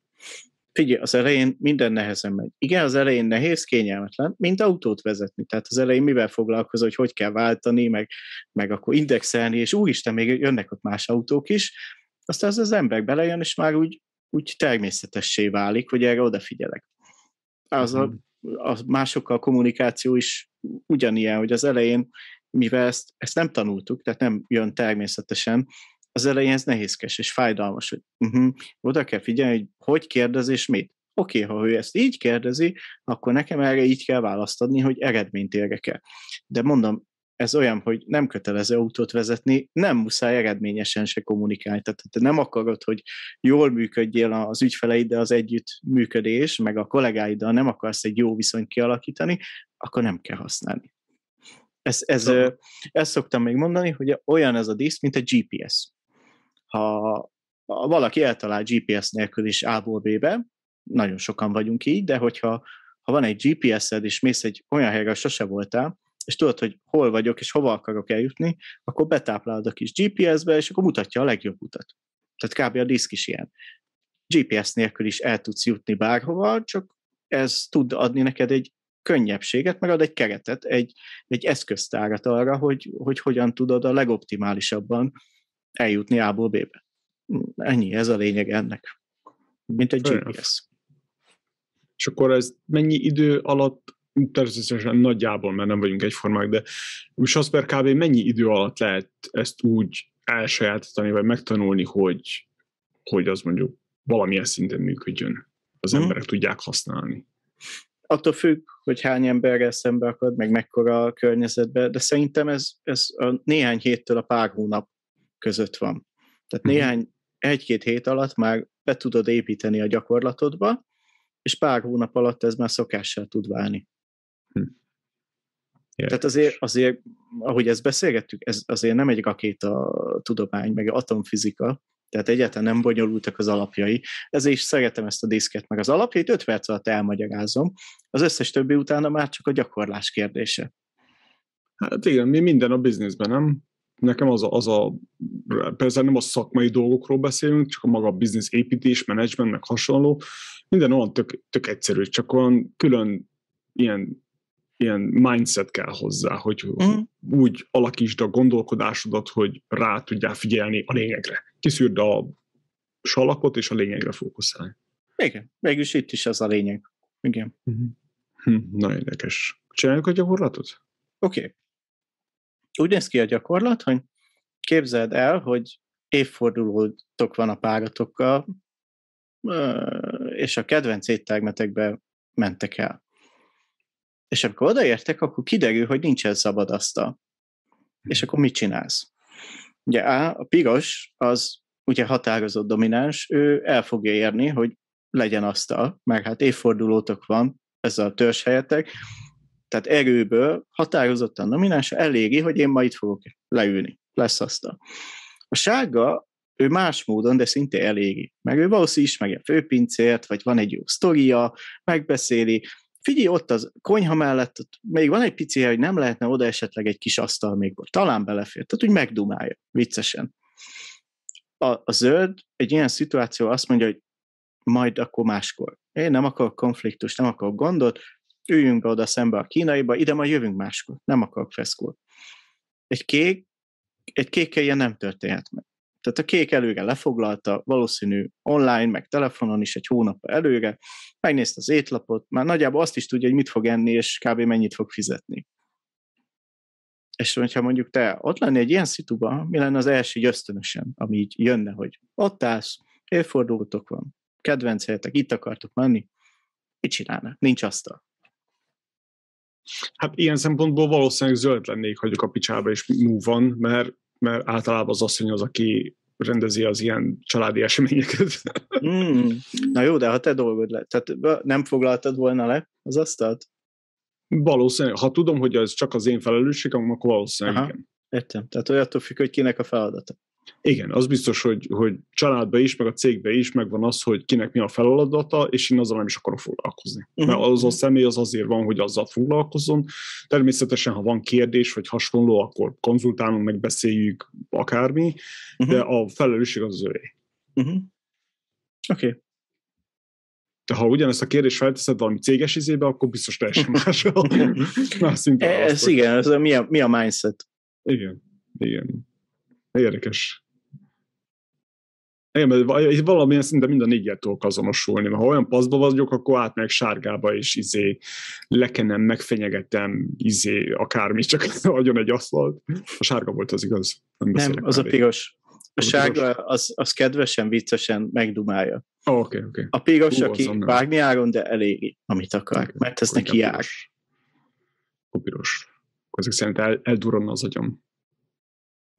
Érdekes. A, igen, ez, és ez megint a, a, egy nagyon jó jel tud lenni, hogy ki, ki milyen, hogy a stresszre hogy reagál. Ott is, amit az elején is mondtam, az üt, üt, üt, üt vagy fut, uh-huh. ugye a, a, a pirosnak az első reakciója az mindig a düh. Tehát ha valami nem úgy történik, hogy ő akarja, akkor dühös lesz, mérges. Ez az alapvető reakciója a, a sárgák mindig a bizalom és a, az öröm. Tehát ő mindig azt keresi, hogy oh, mit, mitől tudnék így lelkes lenni. A lelkesedés, mindenre ez a reakciója. A, a zöld, ő mindig a, a, a biztonságra törekszik. Tehát az, hogy ne érjen semmi váratlan, csak izé legyen. A, a kéknek meg mindig az aggódás hogy oké, okay, de miért így csináljuk? De mi van, hogyha nem így lesz, akkor legyen egy B, egy C, meg egy D tervem is. Ez, ez olyan érdekes, mert hallgatlak itt tégedet, és mind az jár az eszembe, hogy attól függ, miről van szó. Hogyha, hogyha mit tudom, hogy érzelmi dologról van szó, ilyen nagyon személyes, akkor másképp reagálnék, ha a bizniszben valamiről szó van, akkor meg másképp, megint másképp reagálnék, nem tudom, ez normális, vagy csak ilyen külön állatfaj vagyok. Nem, ez, termé- ez ugye megint a felvett, meg a természetes, hogy máshogy reagálsz otthon, meg máshogy reagálsz a bizniszben, de a stressz hatására mindenkibe felerősödik a természetes stílusa. Tehát amikor stressz helyzetbe kerülsz, és ahogy reagálsz, az az igazi természetes stílusodnak a magja. Uh-huh. Az tud lenni egy jó indikátor. Nekem tök így utólag visszavezethető, hogy például, hogy ki hogy reagált a Covid-ra. Ugye voltak emberek, akik előre mentek, hogy akkor még többet beszélek róla, nyomjuk a bizniszt, most kell, ugye ez tipikus piros reakció. Én emlékszem, hogy nekem ez a pánik és a bezárkózás, hogy én mindig rengeteg oktatóanyagot nézek, állandóan képzem magam. Nekem ott volt egy olyan két hét, amikor olyan pánik ba voltam, hogy én két hétig csak Netflixet tudtam nézni. Tehát egyszerűen így lekapcsolt az agyam. Mert ugye annyira sok volt a külső stressz. Ez egy nagyon tipikus zöld reakció, hogy ki akarok menekülni a szituból, és nem úgy reagálok, hogy sokkal, hogy menjünk, toljuk, izé, szedjük össze magunkat előre, keressünk megoldást, stb. Ez egy tipikus piros reakció. Ugye egy nagyon-nagyon erős stressz helyzetre. Hmm. én próbálok visszagondolni, hogy én is milyen, hogyan reagálok, és tényleg volt, volt amikor már annyira növült a stressz, hogy én kikapcsoltam, ilyen, le, kikapcsoltam mindent, csak beültem, és popcorn zabáltam, és tévét néztem, vagy valami hasonló, vagy Netflixen tényleg nyomtam valamit. De ugyanakkor, amikor azzal, hogy oké, okay, mély levegőt csináljuk tovább. Uh-huh. Na, nagyon érdekes, hogy mikor, mi, milyen állapotban. Még azt akartam mondani, hogy, hogy az is sokat számít valószínűleg, hogy mennyire vagy kipihenve. Igen, persze.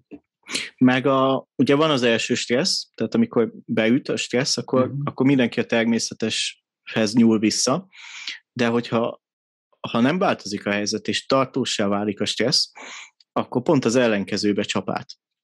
Tehát biztos találkoztál olyan, hogy van egy nagyon kedves, békés ember, aki minden tűr, és egyszer csak betelik a pohár, és az asztalra csap, és üvölt. Na ez az az eset, ugye amikor zöldnél ő tűr, tűr, tűr, ugyanaz az alapvető reakció a stresszre, hogy még inkább visszahúzódok, nem reagálok, és amikor látja, hogy ez nem működik, és átcsap az ellenkezőbe, akkor ő elkezd üvölteni. Mm. Amit te mondtál, az tipikusan piros, hogy oldjuk meg, csináljuk, toljuk, a első reakció a stresszre, és ha ez nem működik, akkor ő visszavonul. Tehát ilyenkor van, hogy elvonul az ember a hegyekbe, és két hétig kikapcsol a telefont, és senkihez nem szól. És van olyan, hogy, hogy dolgozol, erősen dolgozol rajta, és akkor egyik színből átmész a másikba? Vagy egy szín az mindig dominálni fog, csak a különbség lesz nagy? Ez a van, de minek? Tehát ez, vagyis érted, a termé- ugye ezt beszéltük meg, ha természetes stílusodból kilépsz a felvedbe, akkor mindig energiát kell beletenned. Ezt természetesen nagyon jó a megközelítés, ha mondjuk találkozol egy teljesen más faktor ügyféllel akkor felveszed az ő stílusát, és úgy kommunikálsz vele, mert ez neki így jó, és így tudsz jó a bizniszt csinálni. De úgy alapvetően meg nem törekszel erre, hogy másba legyél, mint ami a természetes, mert az mindig energiát igényel, az emberek pedig mindig az energia minimumra törekszik. Hú, ez nagyon érdekes. Ez nagyon érdekes. Uh, Oké, okay, menjünk tovább. Elkalandoztunk. Merre tart a világ? Jó a kérdés, ki tudja? Hát az biztos, hogy a, a, ez a digitalizáció egyre, egyre erősebb. Ja, van, van ez a Ready Player van, nekem ez szokott mindig eszembe jutni, hogy mindenki be lesz zárkózva. Nincs meg a Ready Player van? A, hát akkor ajánlom, abban van ez, hogy mindenki él a kis lyukban, és mindenki egy ilyen, mint most a meta szerű világban él, így rákötve a gépre ez a Bruce willis mikor avatárok rohangálnak helyettük az utcán, vagy keverem? Nem, fú, és most nem jut eszembe természetesen a rendező. Ja, az ő. Úgyhogy én valami ilyesminek képzelem el. Aha, ez egy 18-as film, és valami és Steven Spielberg, igen. Ez okay. egy Spielberg film. És én ezt először könyvben olvastam, és az, az, az még ütősebb volt a lyukba fogunk élni, és digitálisan leszünk összekötve? Mm, nem azt mondom, hogy ez így jó lesz. Én, én ezt látom, hogy egyre inkább befelé közeledik a világ. Való, való, hát meg az önvezető benne. autó is, tehát hogy, hogy minden, minden a tudatunkba fog már játszódni, és ugye be leszünk kötve a, a rendszerekbe. Ami most is egyre inkább ez történik. Meg hogy digitálisan megyünk kirándulni múzeumba, és ez a Covid nagyon-nagyon sokat erősített. Ez, hogy nem megyünk el boltba, hanem rendelünk. Nem Igen, mozdulunk ki. Mégis valahogy le, le, leizélt ez a Covid, és az emberek oda mennek, hogy, hogy jobban értékelik a személyes kapcsolatot. Nem muszáj most már természetesen, hogy te meg én leülni valahova egy stúdióba mm. fizikálisan, egy virtuálisan meg tudjuk oldani, de azért teljesen más, mikor ott ülünk egymással szembe, és tudunk kocintani, vagy inni egy kávét, vagy valami hasonló. Na, igen, vagy ez akár lesz a, igen. kezet fogni elején, a beszélgetés elején, meg a igen. végén. Szóval ezért az olyan dolgok, amivel az elmúlt tízezer évben az ember együtt élt. Igen. Szerintem ez lesz a jövőben a, a luxus, meg az egyedi, hogy a személyes, és a normál lesz az online ami most még valahol határán van, de még fordítva. Tehát az a normál, hogy elmegyünk valahova, és az a mondjuk úgy luxus időben, hogy ezt online is meg tudjuk oldani, de szerintem ez idővel meg fog fordulni. És csak aki nagyon tehetős, azt teheti meg, hogy offline valóban elmegy nyaralni. és nem csak a, a meta, metaverzumba megy el nyaralni. Jogos. Jogos.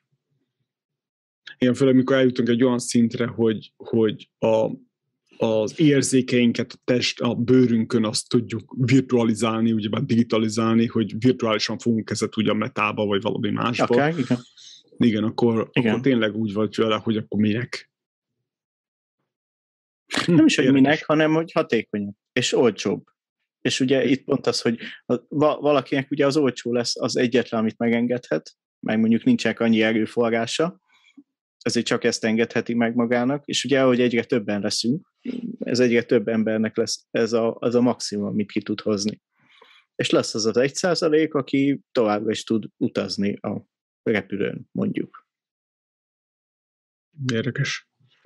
Mit gondolsz az AI-ról? Illetve hogyan fogja befolyásolni a munkádat a jövőben? Ez, számomra egy izgalmas téma, meg érdekel, hobbi szinten érdekel, hát mo, most is befolyásolja. Tehát már minden ott van, a telefonunkban is ott van az AI, és egyre jobban mindent körülvesz. Ugye én sokat olvastam, hogy ugye attól rettegnek az emberek, hogy jön a Skynet és a Terminátor, de ugye ez a, ez a, ez a General AI, tehát amikor mindent tud kezelni és magától tanul.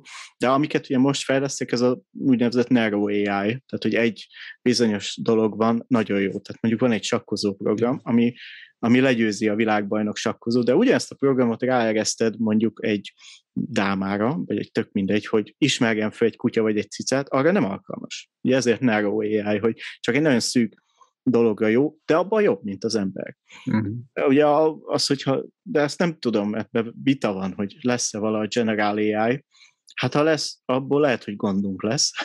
Amíg nem lesz, addig ez, ez való szolgálja az embereket.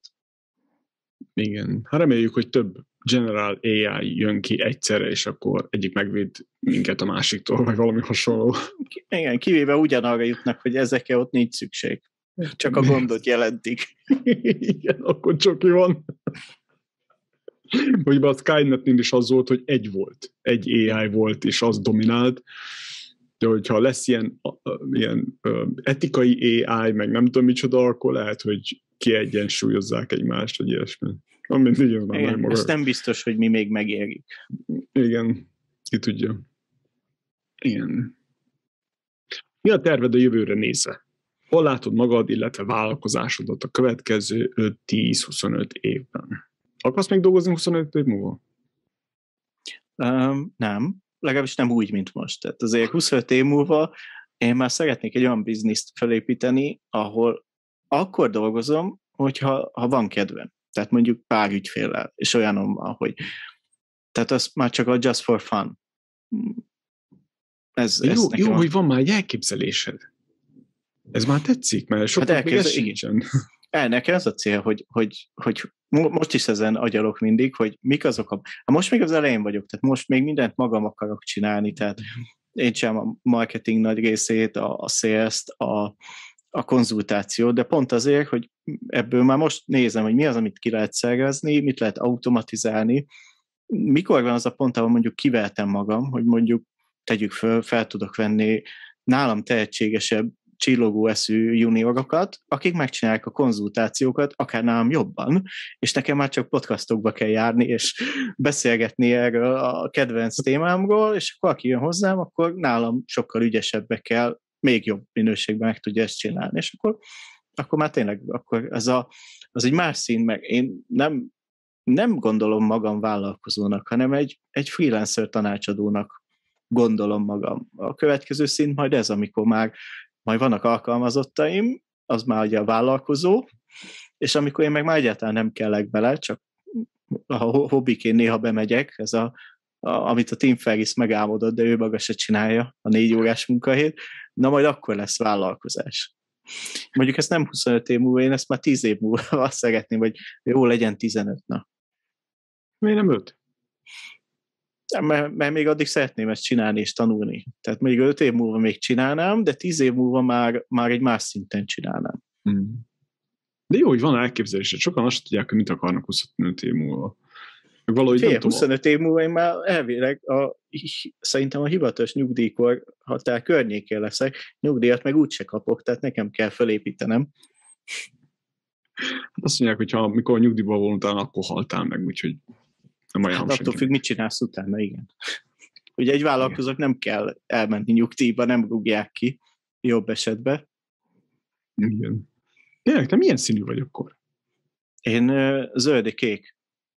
Zöld a domináns és kék a... Hát de ez a kettő domináns, ez egyformán. Ugye itt egy nullától százas skálán nézi a, a report. Uh-huh. És ez mind a kettő 95, a, a sárga azt hiszem olyan 70 körül, a piros pedig 14. Tehát az kb. nincs. Nulla. Érdekes. 30 alatt az, az nem létezik. Vagy 10 alatt. Úgyhogy igen, az nem, nem domináns. Ez is nekem ez a tanácsadás, ez, ez jól illik, mert nem én szeretem a döntést hozni, nem én akarom megmondani, hogy hogy, hanem én másokat szeretek segíteni egy rendszerbe építve. Uh-huh. És ez volt egy fölismerés, és itt visszatérek, ugye, amit a, annó az igazgató asszony mondott, nem látja a vezetői attitűdöt, de az A-riportom, miután megértettem, totál alátámasztotta, hogy semmilyen szinten nincs meg ez a nagyon, ez a vezetői, hogy majd én megmondom, hogy erre megyünk, felvállom a konfliktust, ha nem jól csinált, kiguglak. Ez úgy bennem, ez így nem jön, nem, ez hiányzik, ez nem jön ösztönösen. Én jobban és szeretek másokat segíteni. És szerinted ez a jó tanácsadó? Hát mindenkinél más. Én azt gondolom, hogy a tanácsadó az másokat segít abban, hogy ők elérjék a céljukat. Igen. Igen. Én, még, én mindig azzal küzdök, hogy meg akarom mondani nekik, hogy, hogy nektek ez így jó lesz. De ez, ez tényleg az ő, hogy ő keresztjük ezt, ők kell meghozzák a, a döntést, hogy merre viszik a céget, és hogyan alakítsák, átépítik, ha arról van Igen. szó. Te nem tudod megcsinálni helyettük. Egy piros szereti maga megcsinálni a dolgokat. Igen. Hm. Érdekes, ebbe bele kell másszak, hogy, hogy jobban ráhangolódjak, annyira más. Ugyanarról beszélünk, ugyanaz a, a, a, ugyanaz a problémák állnak középpontba, de teljes, teljesen más szemszögből elemzel és csinálod a dolgokat. Ez ami nem mert, mert mindenki rossz, más. Különleges, igen. Mindenki más. Ugye pont ez a ez, ez, ez szerintem a fő üzenet, hogy, hogy ezt érdemes elvinni ebből a beszélgetésből, hogy nem mindenki olyan, mint ahogy mit csináljuk, és hogy nekik is igazuk van. Tehát ez, ezt szoktam még mondani, hogy ha letennénk egy magunk közé egy hatost, akkor te egy hatost látsz, én egy kilencest. Uh-huh. Mind a kettőnek igaza van. És ezt elfogadni, ezt sokan nem jutnak el idáig. Ó, oh, igen, az biztos, hogy nagyon nehéz. Én nagyon-nagyon sokat dolgoztam rajta, hogy elfogadjam azt, hogy, hogy nem vagyunk egyformák. Uh-huh. Nagyon sokszor uh-huh. mondom, ez már lecsépel, de tényleg nem vagyunk egyformák, és van, aki a, a abba hisz, hogy lapos a föld. És, uh-huh. és eljutni egy olyan szintre, hogy ne zavarjon, hogy ő abba hisz. Viszont igen. én azt szeretem, hogy üljünk le, és így próbálja meg meggyőzni, hogy lapos a mhm. föld. Igen, igen. És akkor úgy, most is kekeckedek, meg, meg kérdezősködök össze-vissza, mert, mert érdekel, mert van egy bizonyos nyitott elmém arra, hogy mást igen. is megtanuljak. Ez amúgy a kékek sajátja, hogy ők mindig rendszerbe gondolkodnak, meg mm. számokba, de ha te hozol egy jobb rendszert, és meggyőz, mondjuk én meggyőzlek számokkal alátámasztó, hogy ez a rendszer azért jobb, mert akkor egy kék szó nélkül hajlandó átállni és kicserélni. Még mondjuk egy zöld az ragaszkodik a meglévő, az akkor is, hogyha szar. Ő nem akar változást. Egy kéket meg lehet győzni. Van neked ilyen, bocsánat, van neked ilyen, ilyen teszted, amivel meg lehet ezt határozni, ilyen megismerjük önmagunkat valami online klikkeléses, uh-huh. megválaszolok valami... Hát, mint akreditált diszt tanácsadó, véletlen van ilyen tesztem. Ugye pont ez a lényeg, hogy igen, hogy tényleg egy online teszt, 10 perc kitölteni, uh-huh. és, és azból egy számítógépes rendszer generál egy 22 oldalas riportot, abban tényleg minden benne van. Tehát az mutatja ezeket a színeket, felvett, természetes elmozdulások, és olyanokat mutat meg, hogy, hogy hogyan tudsz hatékonyan dolgozni, hogyan kommunikálnak veled, hogyan ne, hogyan tudsz fejlődni, hogyan szeretsz tanulni, ezek mind egy-egy oldalas ilyen le- leírások, és ezt egy számítógép generálja le. Több mint 40 ezer verzió jöhet ki egy ilyen tesztből. Wow. És akkor ez, ez például, ez a diszkes rendszer, ez hogyan, hogyan fér meg mondjuk a 16 személyiség mellett? uh-huh. vagy az egyéb más személyiség ö, tesztek mellett. Ez hogyan egészíti ki, vagy mond ellent ezeknek a... Mindegyiknek ugye az az alapja, hogy beszéltük, a személyiség, meg az uh-huh. ember, a, és mindegyik jó. Tehát jó az MBTI is, az egyetlen problémám van, hogy amögött nincsen ö, pszichológiai, tudományos háttér, hanem két közgazdász kitalálta a rendszert, hogy ez jó lesz. Ez az egy problémám vele, míg a disz mögött van egy pszichológus, meg még van az enegramma, amúgy az is egy jó módszer. Tehát mindegyik jó, mindegyik, meg mindegyik ugyanerre épül, hogy milyen az ember, hogy viselkedik, mi történik. Mm, mindegy, melyiket használja az ember, csak, csak kezdjen ezzel foglalkozni, hogy, hogy én milyen vagyok, és milyenek mások. De van ez a, nekem a, ami személyiségtesztből, ami, bocsánat, nagyon sokat segített, ilyen wow faktor volt, ez a ez the big five. Uh-huh. Ez a nagy öt, ez igen, főleg igen. Jordan Petersonnak van egy, egy saját izéje, mindenkinek ajánlom, mert olyan dolgokat derített, mondott meg rólam, amit egész életemben egy nagy kérdőjel volt a fejembe, és e, ahhoz, ehhez képest kérdezem, hogy, hogy akkor ez végül is mindegyik ugyanazt méri, csak másképp van csomagolva, más a Hát, hogy máshol vannak a fókuszok. Máshol vannak a fókuszok, másra okay. koncentrál. A Big Fight nem ismerem azért annyira részletesen, de tehát, hogy mondjam, ugye ez olyan, mint a hagyma, hagymának a rétegé. Ugye, hogy itt három, három réteget tudnék meghatározni a hagymánál. A diszk az a, az a legkülső, az a viselkedés, hogy hogyan csinálok valamit. És van egy mélyebben az a motiváció, hm. hogy miért. Miért csinálom. Ugye a kettő nem ugyanaz, hogy hogyan, hogy miért, és legbelül van a személyiség, amit mondjuk az egy IQ-teszt, vagy egy EQ-teszt mér. Tehát a személyiség meg a viselkedés nem ugyanaz. Az a hagymának a három rétegéből a diszk az a legkülső, aztán motiváció, és legbelül a személyiség. Azért mondom, hogy mindegyik más tud nézni és mérni. És ezek kiegészítik egymást. Hm. Szóval a diszk, diszk sem jó mindenre, és nem csodafegyver, meg nem a svájci bicska, hanem egy bizonyos dologra jó. Ugye amikor beszéltünk, az emberek közötti kommunikáció, meg a, meg a viselkedést mutatja. De nem mutatja a motiváció, a legmély, a belső mély motivációkat nem tudja bemutatni, meg a személyiség magját nem mutatja be. Ezek más típusú eszközökkel lehet mérni. Uh-huh. Mm, nagyon érdekes.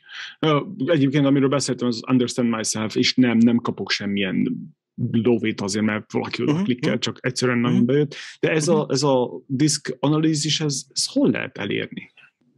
Igen, ezt, ezt nem tudod csak úgy fölmész letöltöd, vagy hát van egy csomó ingyenes, csak azok nem megbízhatóak. Ingyenesek. Ingyenesek, igen, meg nem pontosak. Uh, hanem úgy tudod, hogyha hogy egy tanácsadón keresztül tudsz kérni riportot, akkor ő le tudja neked kérni, és a riportot nem is szokták kiadni elemzés nélkül. Mert téves következtetésekkel juthat az ember, anélkül, hogy ezt valaki megnézte volna, hogy, hogy mit, mit, mit jelentenek a különböző változások, vagy elmozdulások. Úgyhogy ezt igen, ezt, ezt tanácsadón keresztül tudsz ilyet igényelni. És akkor ő le tudja neked hívni, te kitöltöd, a tanácsadó kapja meg a riportot, tehát ezt nagyon-nagyon ritkán szokták egyből kiadni ügyfélnek, uh-huh. hanem majd a tanácsadó egy elemzés, vagy egy visszajelzés keretében adja át a riportot. Közben megcsináljuk, jó? Jó, nagyon szívesen. Nagyon érdekel.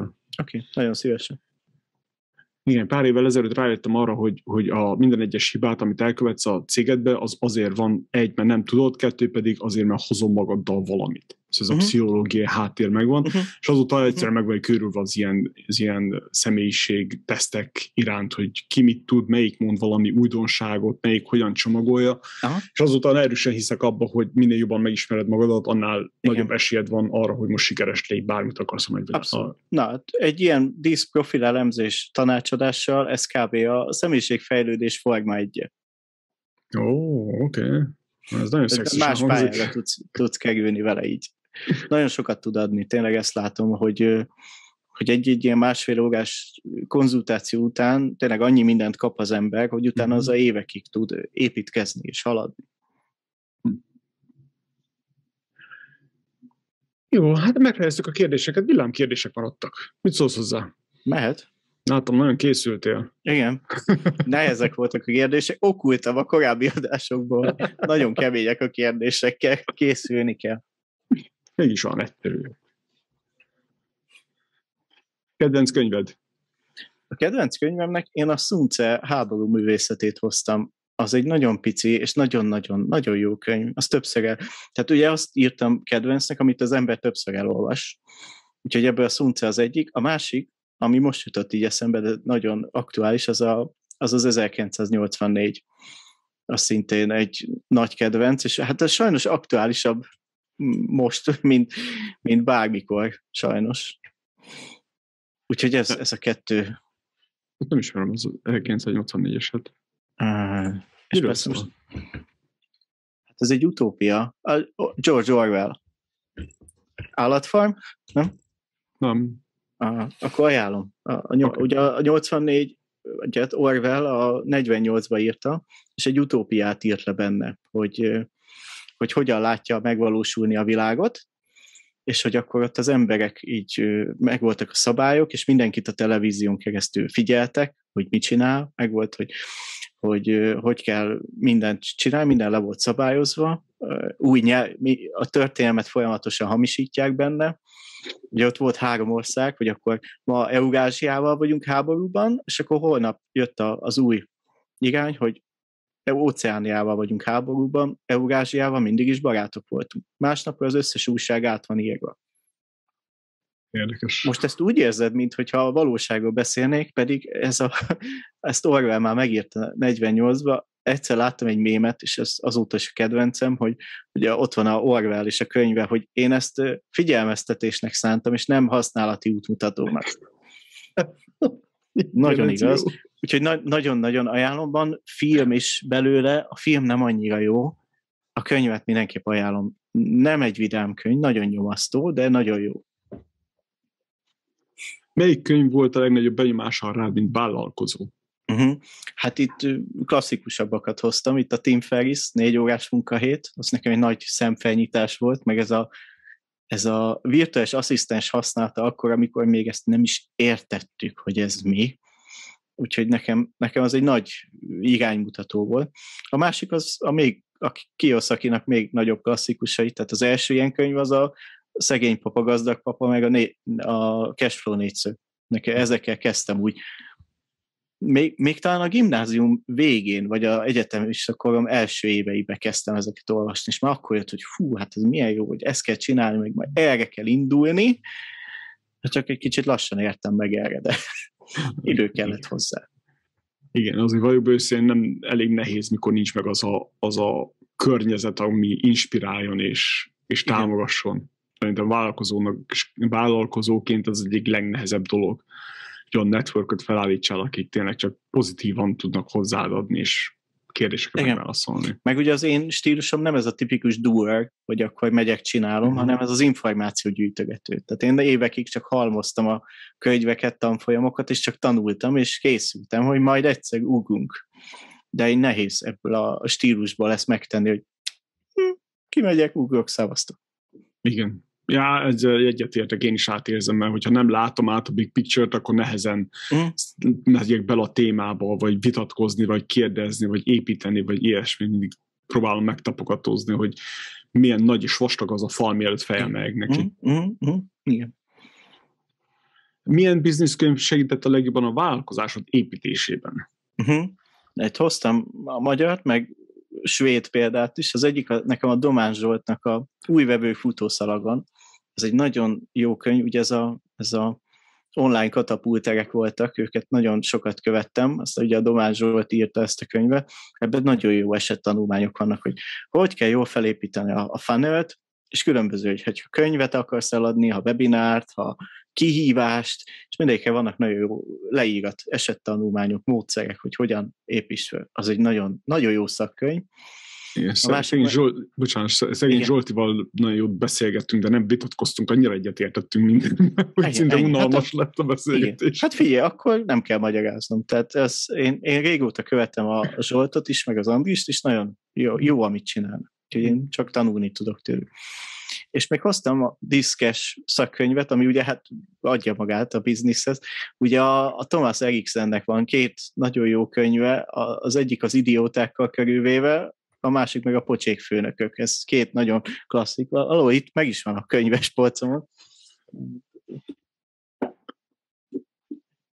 Ugye itt ezeknek kint kell lenniük, úgyhogy ő az egyik, az idiótákkal körülvéve, őt meg a, a pocsék főnökök. Tehát ez, azért szeretem amúgy Eriksont, mert nagyon jó storyteller. Tehát minden ilyen szín, leírás mindig történetekbe van beleírva. Nekünk egy kicsit azért nehezen emészhető, mert nagyon skandináv. Tehát a svédek az egy kicsit hűvösebben állnak a dolgokhoz. Kicsit. És, és ez úgy át is jön a sztorikon. Úgyhogy így érdemes kezelni. De amúgy jó, mert jók a sztorik. Kedvenc podcasted? Na hát itt hoztam egy párat. Magyar Business Podcast. Number one. Természetesen. Alap.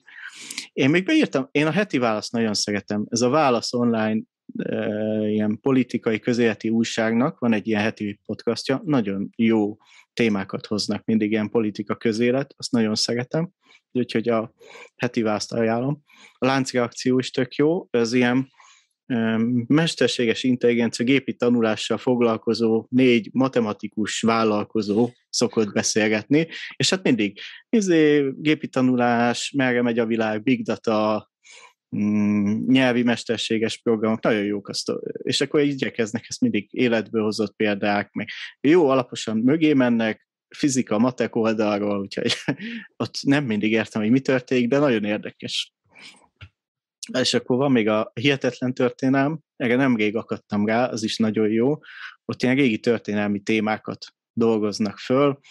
Például, amit először meghallgattam, hogy a, a 9. légió rejtélyes eltűnése, hogy egyszer csak úgy eltűnt egy komplet légió a római birodalomba, és akkor ezt dolgozzák föl, és ebben vannak tök jó. És pont múltkor volt, hogy már egy millió meghallgatás fölött járnak. Úgyhogy tényleg e, elég jó, jó az a podcast. És tényleg ügyesek. Bírod még sorolhatom? Oh, nyugodtan, nyugodtan Jó, nézem, hogy, hogy melyiket ismerem és melyiket nem. E, ezekből van, amit ismersz a listámból? Uh, heti választ nem, Magyar Business Podcast, arról talán hallottam valamit. uh, Refect az meg volt. Igen, a Refect is jó. Ott voltam vendég is, az tök jó volt, de amúgy a Refect is tényleg ez a merre megy a világ, mesterséges intelligencia, programok, úgyhogy ez, ez nagyon jó, jó vendégek voltak ott is, úgyhogy azt is szeretem. A Poki Podcast, az meg ugye Pogácsa Zoltán közgazdász, ő meg így, ő meg a gazdaság, tehát az infláció, csomó ilyen sztorit hogy miért így történnek a gazdaságban a dolgok, ahogy, és ő ezt mindig nagyon kritikusan, tehát neked biztos nagyon tetszene, meg ő mindig nagyon kritikusan szemléli a dolgokat, és, és keresi a, a válaszokat, úgyhogy a, a, a Pugit azt kedvelem. Szeret úgy belemenni a dolgokba. Csak van még ez a book show, ez nekem nagyon tetszik, meg ugye book show, ugye ez, egy, a, ez a ligának, a nyári Krisztián, ugye a ligának a vezetője, aki ugye maga is író, és itt mindig irodalom a téma. Ugye ezért book show, könyvshow, de ugye magyarosan van leírva, hogy book show. E, és hogy, igen, igen, igen, igen. E, és, és a nyári Krisztián nagyon, nagyon jó hallgatni irodalomról, mindig nagyon jó vendégeket hoz, úgyhogy ha az embert érdekli, hogy hogy áll a magyar irodalom, kortárs irodalom, meg milyen könyvek jöttek ki, akkor a show az abszolút, mm. tök jó. És akkor még van ez a fel vagy véve, ez meg ilyen munkaer, munkaerőpiac. Ezt, ezt egy fejvadász cég csinálja, és hogy akkor tényleg a, a recruitment hogy zajlik, hogyan automatizálják a, a recruitment folyamatot, hogyan néznek ki a nagyvállalatok, tehát hoztak mondjuk, ugye vannak ezek az SSC-k, ugye itthon is rengeteg az SSC, ez a, és most már vannak BSS cég talán, tehát ez, a, ez az új generációs SS cég, és hogy ezek például hogy működnek, ezekről beszélgetnek, hogy most már nem csak a számlázás, meg ilyeneket hoznak, hanem, hanem mondjuk programozói feladat köröket is hoznak ide Magyarországra, és például ilyenekről beszélgetnek. Úgyhogy tök jó. Azért látszik, hogy széles az érdeklődésem, és én egy, és egy 40-50 podcastot hallgatok aktívan, átlagban. Tehát az, ami kijön, azokból a le, majdnem mindent meghallgatok. Úgyhogy én mindig podcastot hallgatok, amikor nem más csinálok, tehát mikor vezetek, utazom, mosogatásra, itt a legjobb, né- néha, tehát, vagy amikor megyünk a családdal, utazunk valahova, mondjuk vidéke, akkor is fülesbe, és akkor én podcast, az kétszer másfél óra, másfeles tempón, négy-öt részlet tudok. Ők meg addig hátul el vannak, hát most úgyse akarnak beszélgetni. Úgyhogy így, így tudom tartani, de mindig egy, egy 10-20 óra mínuszba vagyok. Van egy listám, a főlista, az, az amit azt a, a must have, az olyan 20 óra körül van, és van egy majd egyszer lista, hogy majd ha egyszer jutok, akkor azt tippelni, hogy az milyen hosszú? Órákban? a legutóbb azt hiszem 250 óra fölött járt. Tehát ez csak az, amit láttam, és majd érdekel. Majd Tehát ebben nincs benne, igen, az majd egyszer. Úgyhogy igen, igen, sajnos túl sok minden érdekel, és ez néha nagyon fáj. Igen. Én feladtam, bevallom őszintén. Feladtam. Ha. Főleg, hogy, hogy volt egy fél év kiesés, annyi összegyűlt, ha. hogy... Akkor ott már nincs esélyed. Nem. Én nekem a két nap kimarad, akkor már nehéz az élet. Igen. Van az, hogy két-három mag, amit szoktam hallgatni, ha kell, ha nem, azzal, az megvan, a többi majd, majd egyszer. Hát igen, csak az a baj, hogy nekem ez 10-15. Ugye a Spotify szokta csinálni ezt az összefoglalót, ugye minden mm-hmm. évben, és múltkor is megírta, hogy mennyit használtam a Spotify-t, amihez hozzátenném, hogy zenét egyáltalán nem hallgatok már benne, és azt hiszem ott olyan másfél-két órára jött ki a napi átlag uh-huh. fogyasztás. De, ha tetszik, miért ne? Ha ez jön be, miért ne? De nekem is sokkal jobban bejön, mióta felfedeztem az Audible-t egy jó pár évvel ezelőtt, mm. azóta jöttem rá, hogy hallgatni sokkal könnyebb, mint nézni, vagy olvasni Igen. dolgok.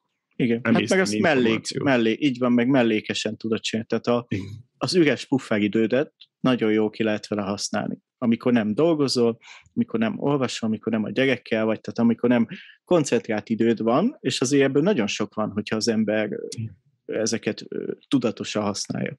Igen, az biztos. Utazás, mosogatás, kutyasétáltatás, ilyen Abszolút. dolgok, amikor más nem lehet megcsinálni. De amikor elmegyek a boltba, ott is izé, megyek a boltba, ott azért nem kell sokat agyalni, füles be, headset, közben végig megy, max amikor a pénztárnál fizetek, addig lekapcsolom. Igen, jó. ennyi. Kedvenc business podcasted? Na, itt ez még egy kicsit talán hosszabb is a lista. Hát az első helyre a Business Boys-t írtam. Hát nekem a Business Boys-zal indult a, a podcast hallgatás, úgyhogy az az első. A, aztán beírtam, még van ez a vállalkozóból vállalkozás, ez a Gál Kristóf, neki, ő szerintem tök jókat csinál. Mert ki több podcastja is van, őt érdemes követni, mert tényleg nagyon profi meg jókat mond. Hát az Erdősi Gellért szíviság, ő nekem azért nagy kedvenc, meg ő nekem a jó példa, hogy hogyan lehet szóló podcastot jól csinálni. És ezt kevesen tudnak jól, és ő ebbe elég jó, hogy hogyan tud egyedül lekötni mm, embereket 20-30 percre. Úgyhogy nekem ő azért példakép, mert én is majd, amikor majd, ha egyszer vége elindul a saját podcastem, amit már tavaly decemberben bejelentettem, hogy idén majd elindul, már nem, hogy is volt, azt hiszem 22, 02, 22, ez volt a terv, hogy akkor fog elindulni, hát nem indult még el, de már az első három-négy pilot részt felvettem magamnak, úgyhogy idén, ki, így van, így, hát igen, tudod, mint a bizniszhez is kellett egy kis idő, úgyhogy igen. Na hát akkor még van a, a Minden Podcast, a Mándó Milánék, az, ők mindig jó, jók a témák, jók a interjú, a, fölírtam a online, meg a Made in Marketing, ugye az ugyanaz a cég, csak az egyiknél inkább management a téma az online-ba, a Made in Marketing meg mindig nagyon marketing, szövegírás, kampányok, úgyhogy ezek mind, mind ilyen szakmai témákban jó. A Boomcast az, ugye ez a Boom Marketingnek a, a podcastja, ott azt azért szeretem, meg van a Boomcast Shorts, ami öt, há, heti háromszor öt perces adás. És mindig egy nagyon kis téma, egy, egy info.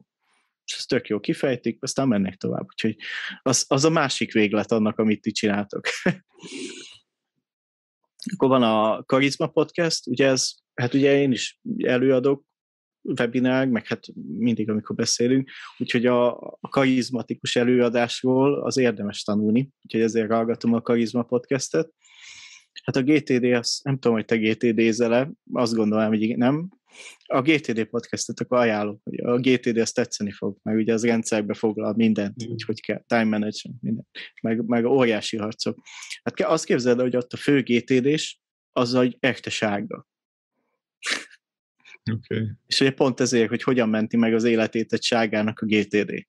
A csak hogyha esetleg van, aki nem tudna hallgatók, ugye a Gated, ez a Getting Things Done, ez a intézel mindent módszertan, és ez végig egy idő meg management módszertan, hogy hogyan tudjál mindent kézbe tartani, és hogy ne, ne vesszel a feladataidba. Erről szól a GTD.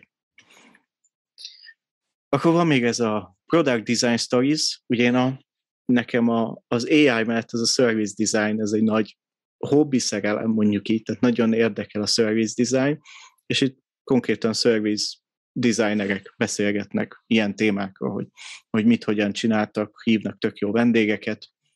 Úgyhogy ez is jó. Akkor van még ez a most, ez a Master of Sales, ott szintén nagyon jó interjúk vannak, KKVFM, és akkor a végén még a e ami e-commerce témába hoz ö, témákat.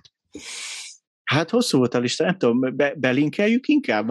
Hát szerette szemezni, mert úgyse jegyezte meg senki a listát. Biztos belinkeljük, hogy Jó, valamit kezdünk ezzel, mert nagyon szépen fel van sorolva. Igen, és mondom, ez, ez csak a 10-20 százalék annak, amit aktíva hallgatok. Minden nem mertem beleírni, mert sok lett volna. Hát igen. Ne felejtsük el, hogy villámkérdésekről van szó. Figyelj, villám gyorsan felsoroltam. Csak sok volt.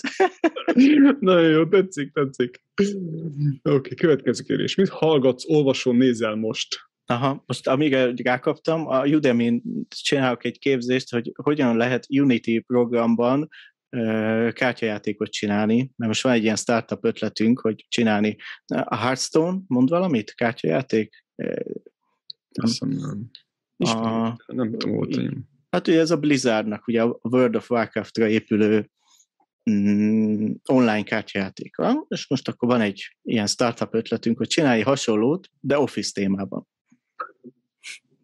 És most ehhez nézem a Unity-t, hogy hogy lehetne egy, egy MVP-t összedobni egyszerűen, hogy akkor majd a befektetőknek megmutatni, hogy ez mi. Igen, ilyenekkel is így el, el, el tudom baszni az idővet, ami nincs, de... Egészségedre. Igen, és hogyha épp nem ezt, akkor Google és Facebook hirdetési képzésem van, az, az is nem tudom, kétszer húsz óra azt hiszem, úgyhogy még azt, azt, azt kell, azon kell átrágni magam. Azt kell használni. Mi az, sok, ami... Mondjad, mondjad. Sok hülyeséggel tudom szórni az időmet. Igen, egy, átérzem, mert én is egy időben egy csomó mindenbe belemásztam, hogy AI, meg ez, meg az, meg amaz, azt egy időben annyira sok volt, hogy szó szerint elvesztem a, az mhm. egész információs tengerbe, és azóta én nem is foglalkozom. Én nem foglalkozom se marketinggel, se ezzel, se azzal, se PR-ral, hanem maga, mint struktúra, cégépítés, piackutatás, stb. stb. Próbálom szűkíteni a dolgokat, mert nincs egy akkora kapacitás az embernek. Elő vagy utóbb egyszerűen elfogy én még úszom az ággal, és még bizakodó vagyok, de majd el fogok szerintem én is jutni oda, ahol te. Még, még érnem kell ez. Igen, meg a hatékonyságon sajnos nagyon sokat csorvítanak az ilyen Abszolút. Fókusz, elvesztük, elvesztük a fókuszt, és uh, próbálom mindent csinálni. Igen. Mi az, ami szakmailag most inspirál a legjobban? Hát ugye fejlődni még szakmailag, tehát még szeretnénk minél több ügyféle csinálni diszket, és minél több féle emberrel találkozni, hogy hol lehet még használni. Meg ugye soroltunk egy csomó mindent, de azért még ebbe szeretnék fejlődni, meg hogy, hogy minél több. Ugye azért fejleszteni a marketingem, hogy még több emberhez eljusson ez a diszk dolog, hogy van ez, és hogy ezzel ebből lehet jobb életet, meg jobb bizniszt építeni ennek segítségével. Hát az alapján, amit ma beszéltünk, biztosan. Én, én hallottam már róla, de nem ilyen mélységekben, nem ilyen szemszögből, és ez hmm. ilyen... Igen. Na ez, amit kérdezte, hogy mi, mi a USP, hogy pont ez, hogy én, én, én, én egy, igyekszem egy szinte mélyebbre menni hmm. ebben, és összekapcsolni a dolgokat. Igen. Hogyan menedzseled a feszültséget?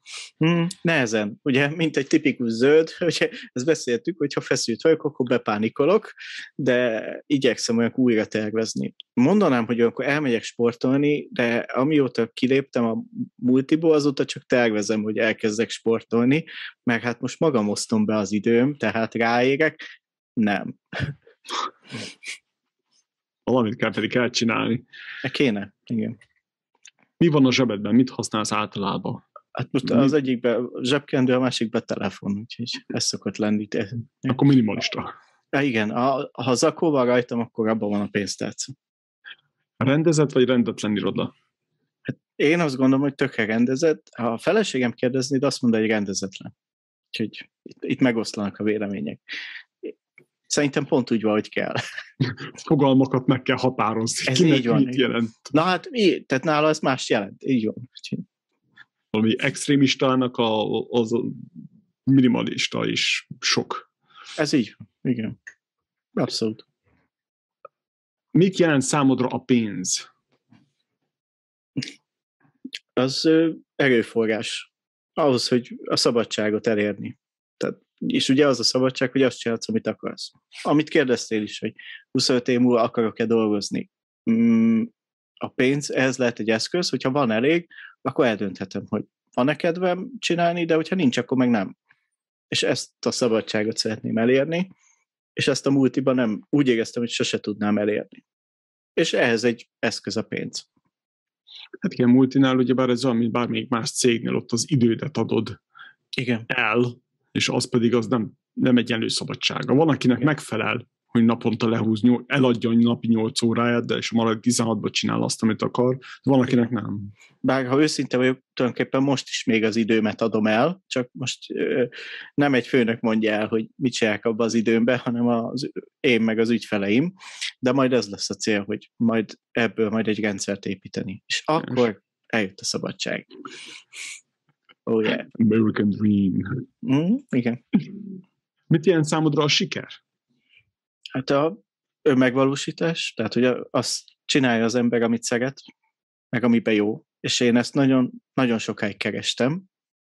Talán most is keresem, de most, most, most érzem, hogy szeretem ezeket. A, tehát a, a, a multiba bejárásnál éreztem ezt az állandó fáradtságot, most meg amikor csinálok egy ilyen diszk konzultációt, és érzem, hogy, hogy hatást gyakorolok, és, ez, és ő ebből tud pro, produkál, vagy eredménye lesz, ak- akkor én ezt sikernek élem meg. Szerinted mennyire fontos a szerencse az üzleti életben? Tudsz mondani százalékot? Hát szerintem 20-30. Meg ugye tudjuk, a, a szerencse az a felkészültség találkozása a lehetőséggel. Tehát a, és amúgy ezt, ezt régen csak mondogattam, de nem értettem. De mióta elkezdtem a vállalkozósdit időzőjelbe, azóta egyre inkább érzem. Meg ugye sokkal nyitottabb vagyok, jobban odafigyelek, és így, így jönnek szembe lehetőségek. Amit, ha meg az ember nem vesz észre, vagy nem reagál rá, akkor, akkor nem történik semmi. Így meg egy csomó olyanba futottam bele itt fél év alatt, és amire utólag azt mondhatnám, hogy milyen szerencsém volt. Igen, mert emiatt. Meg, hogy nyitott voltam, és hogy jöttek tök jó lehetőségek. Vagy hát megteremtettem a lehetőséget sokszor. Igen. Igen, az biztos, hogy, hogy Igen. ez a, ez De, a, va, de van egy olyan 20-30 százalék, amire meg egyáltalán nincs ráhatásunk. Tehát jön egy olyan szabályozás, ami az embernek beborítja a bizniszét. Tehát ilyen van, igen. de nem ez az a biztos. Arra kell fókuszálni, amit mit tudunk, mit tudunk Mhm. irányítani. Igen. Mi az élet értelme? Ne, nem 42 te is. Mi más lenne? Szerintem, amit ma mondtam, hogy önmegvalósítás. Tehát, hogy az ember akkor találja meg az élet értelmét, hogyha azzal tud foglalkozni, amit hát ugye van ez a hágmas, vagy mi ez, a, ez az ikigai? Talán, hogy az ember azt csinálja, amit szeret, meg amire igény van, és ezért megfizetik. Ugye ez, a, ez az embernek az ikigai Eb- ebben még nem ástam bele magam, bár terveztem, de hosszú, hosszú a lista, majd egyszer. Úgyhogy, Lehet túl sok podcastet hallgatsz. hát ha lenne az ikigáiról, akkor megoldaná a problémám.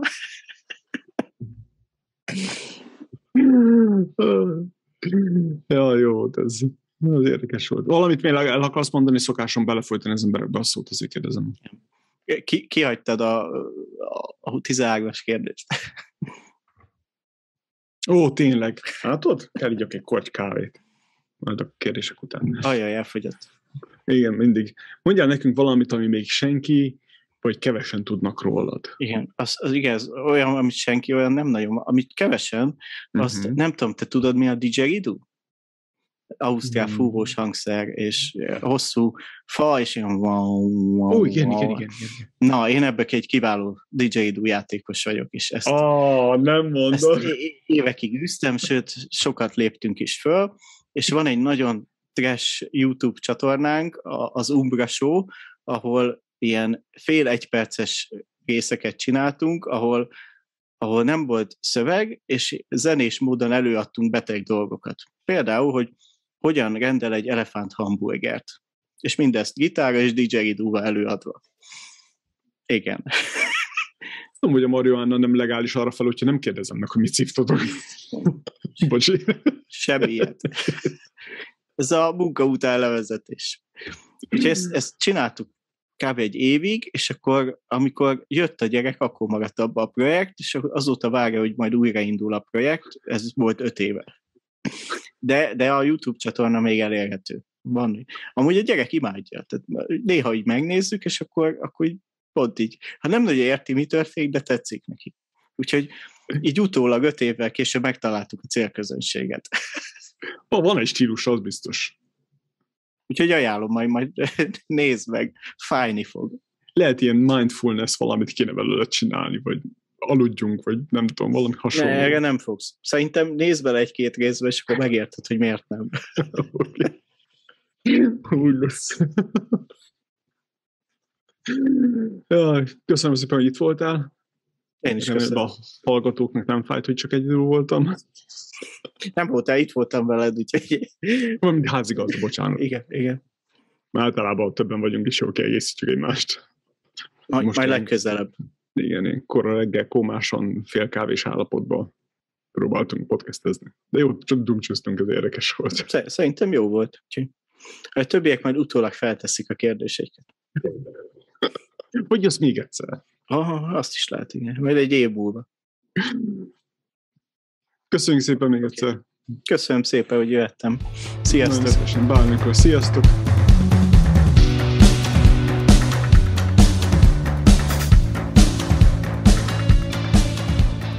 Köszönjük, hogy velünk tartottál, és végighallgattad a mai epizódot. Köszönet a vendégünknek és az egész csapatnak. Zsapka Andrea, Somogy Balázs, Fóris Attila, Szűz György, Nazsú Belejáné. A magyarbusiness.org a hiteles magyar vállalkozók közössége, ahol a céges skálázása áll a középpontban. Iratkozz fel a havi hírlevelünkre a magyarbusiness.org hírlevél oldalon, nézd meg a podcast klippeket a YouTube csatornánkon, és ha tetszett az adásunk, írj egy ötcsillagos ajánlást az Apple Podcasten, vagy ahol éppen hallgatsz minket. Töltsd ki az egyperces hallgatói felmérést, és oszd meg velünk a véleményedet. Köszönjük a figyelmedet! A következő alkalomig hatékony skálázást kívánunk!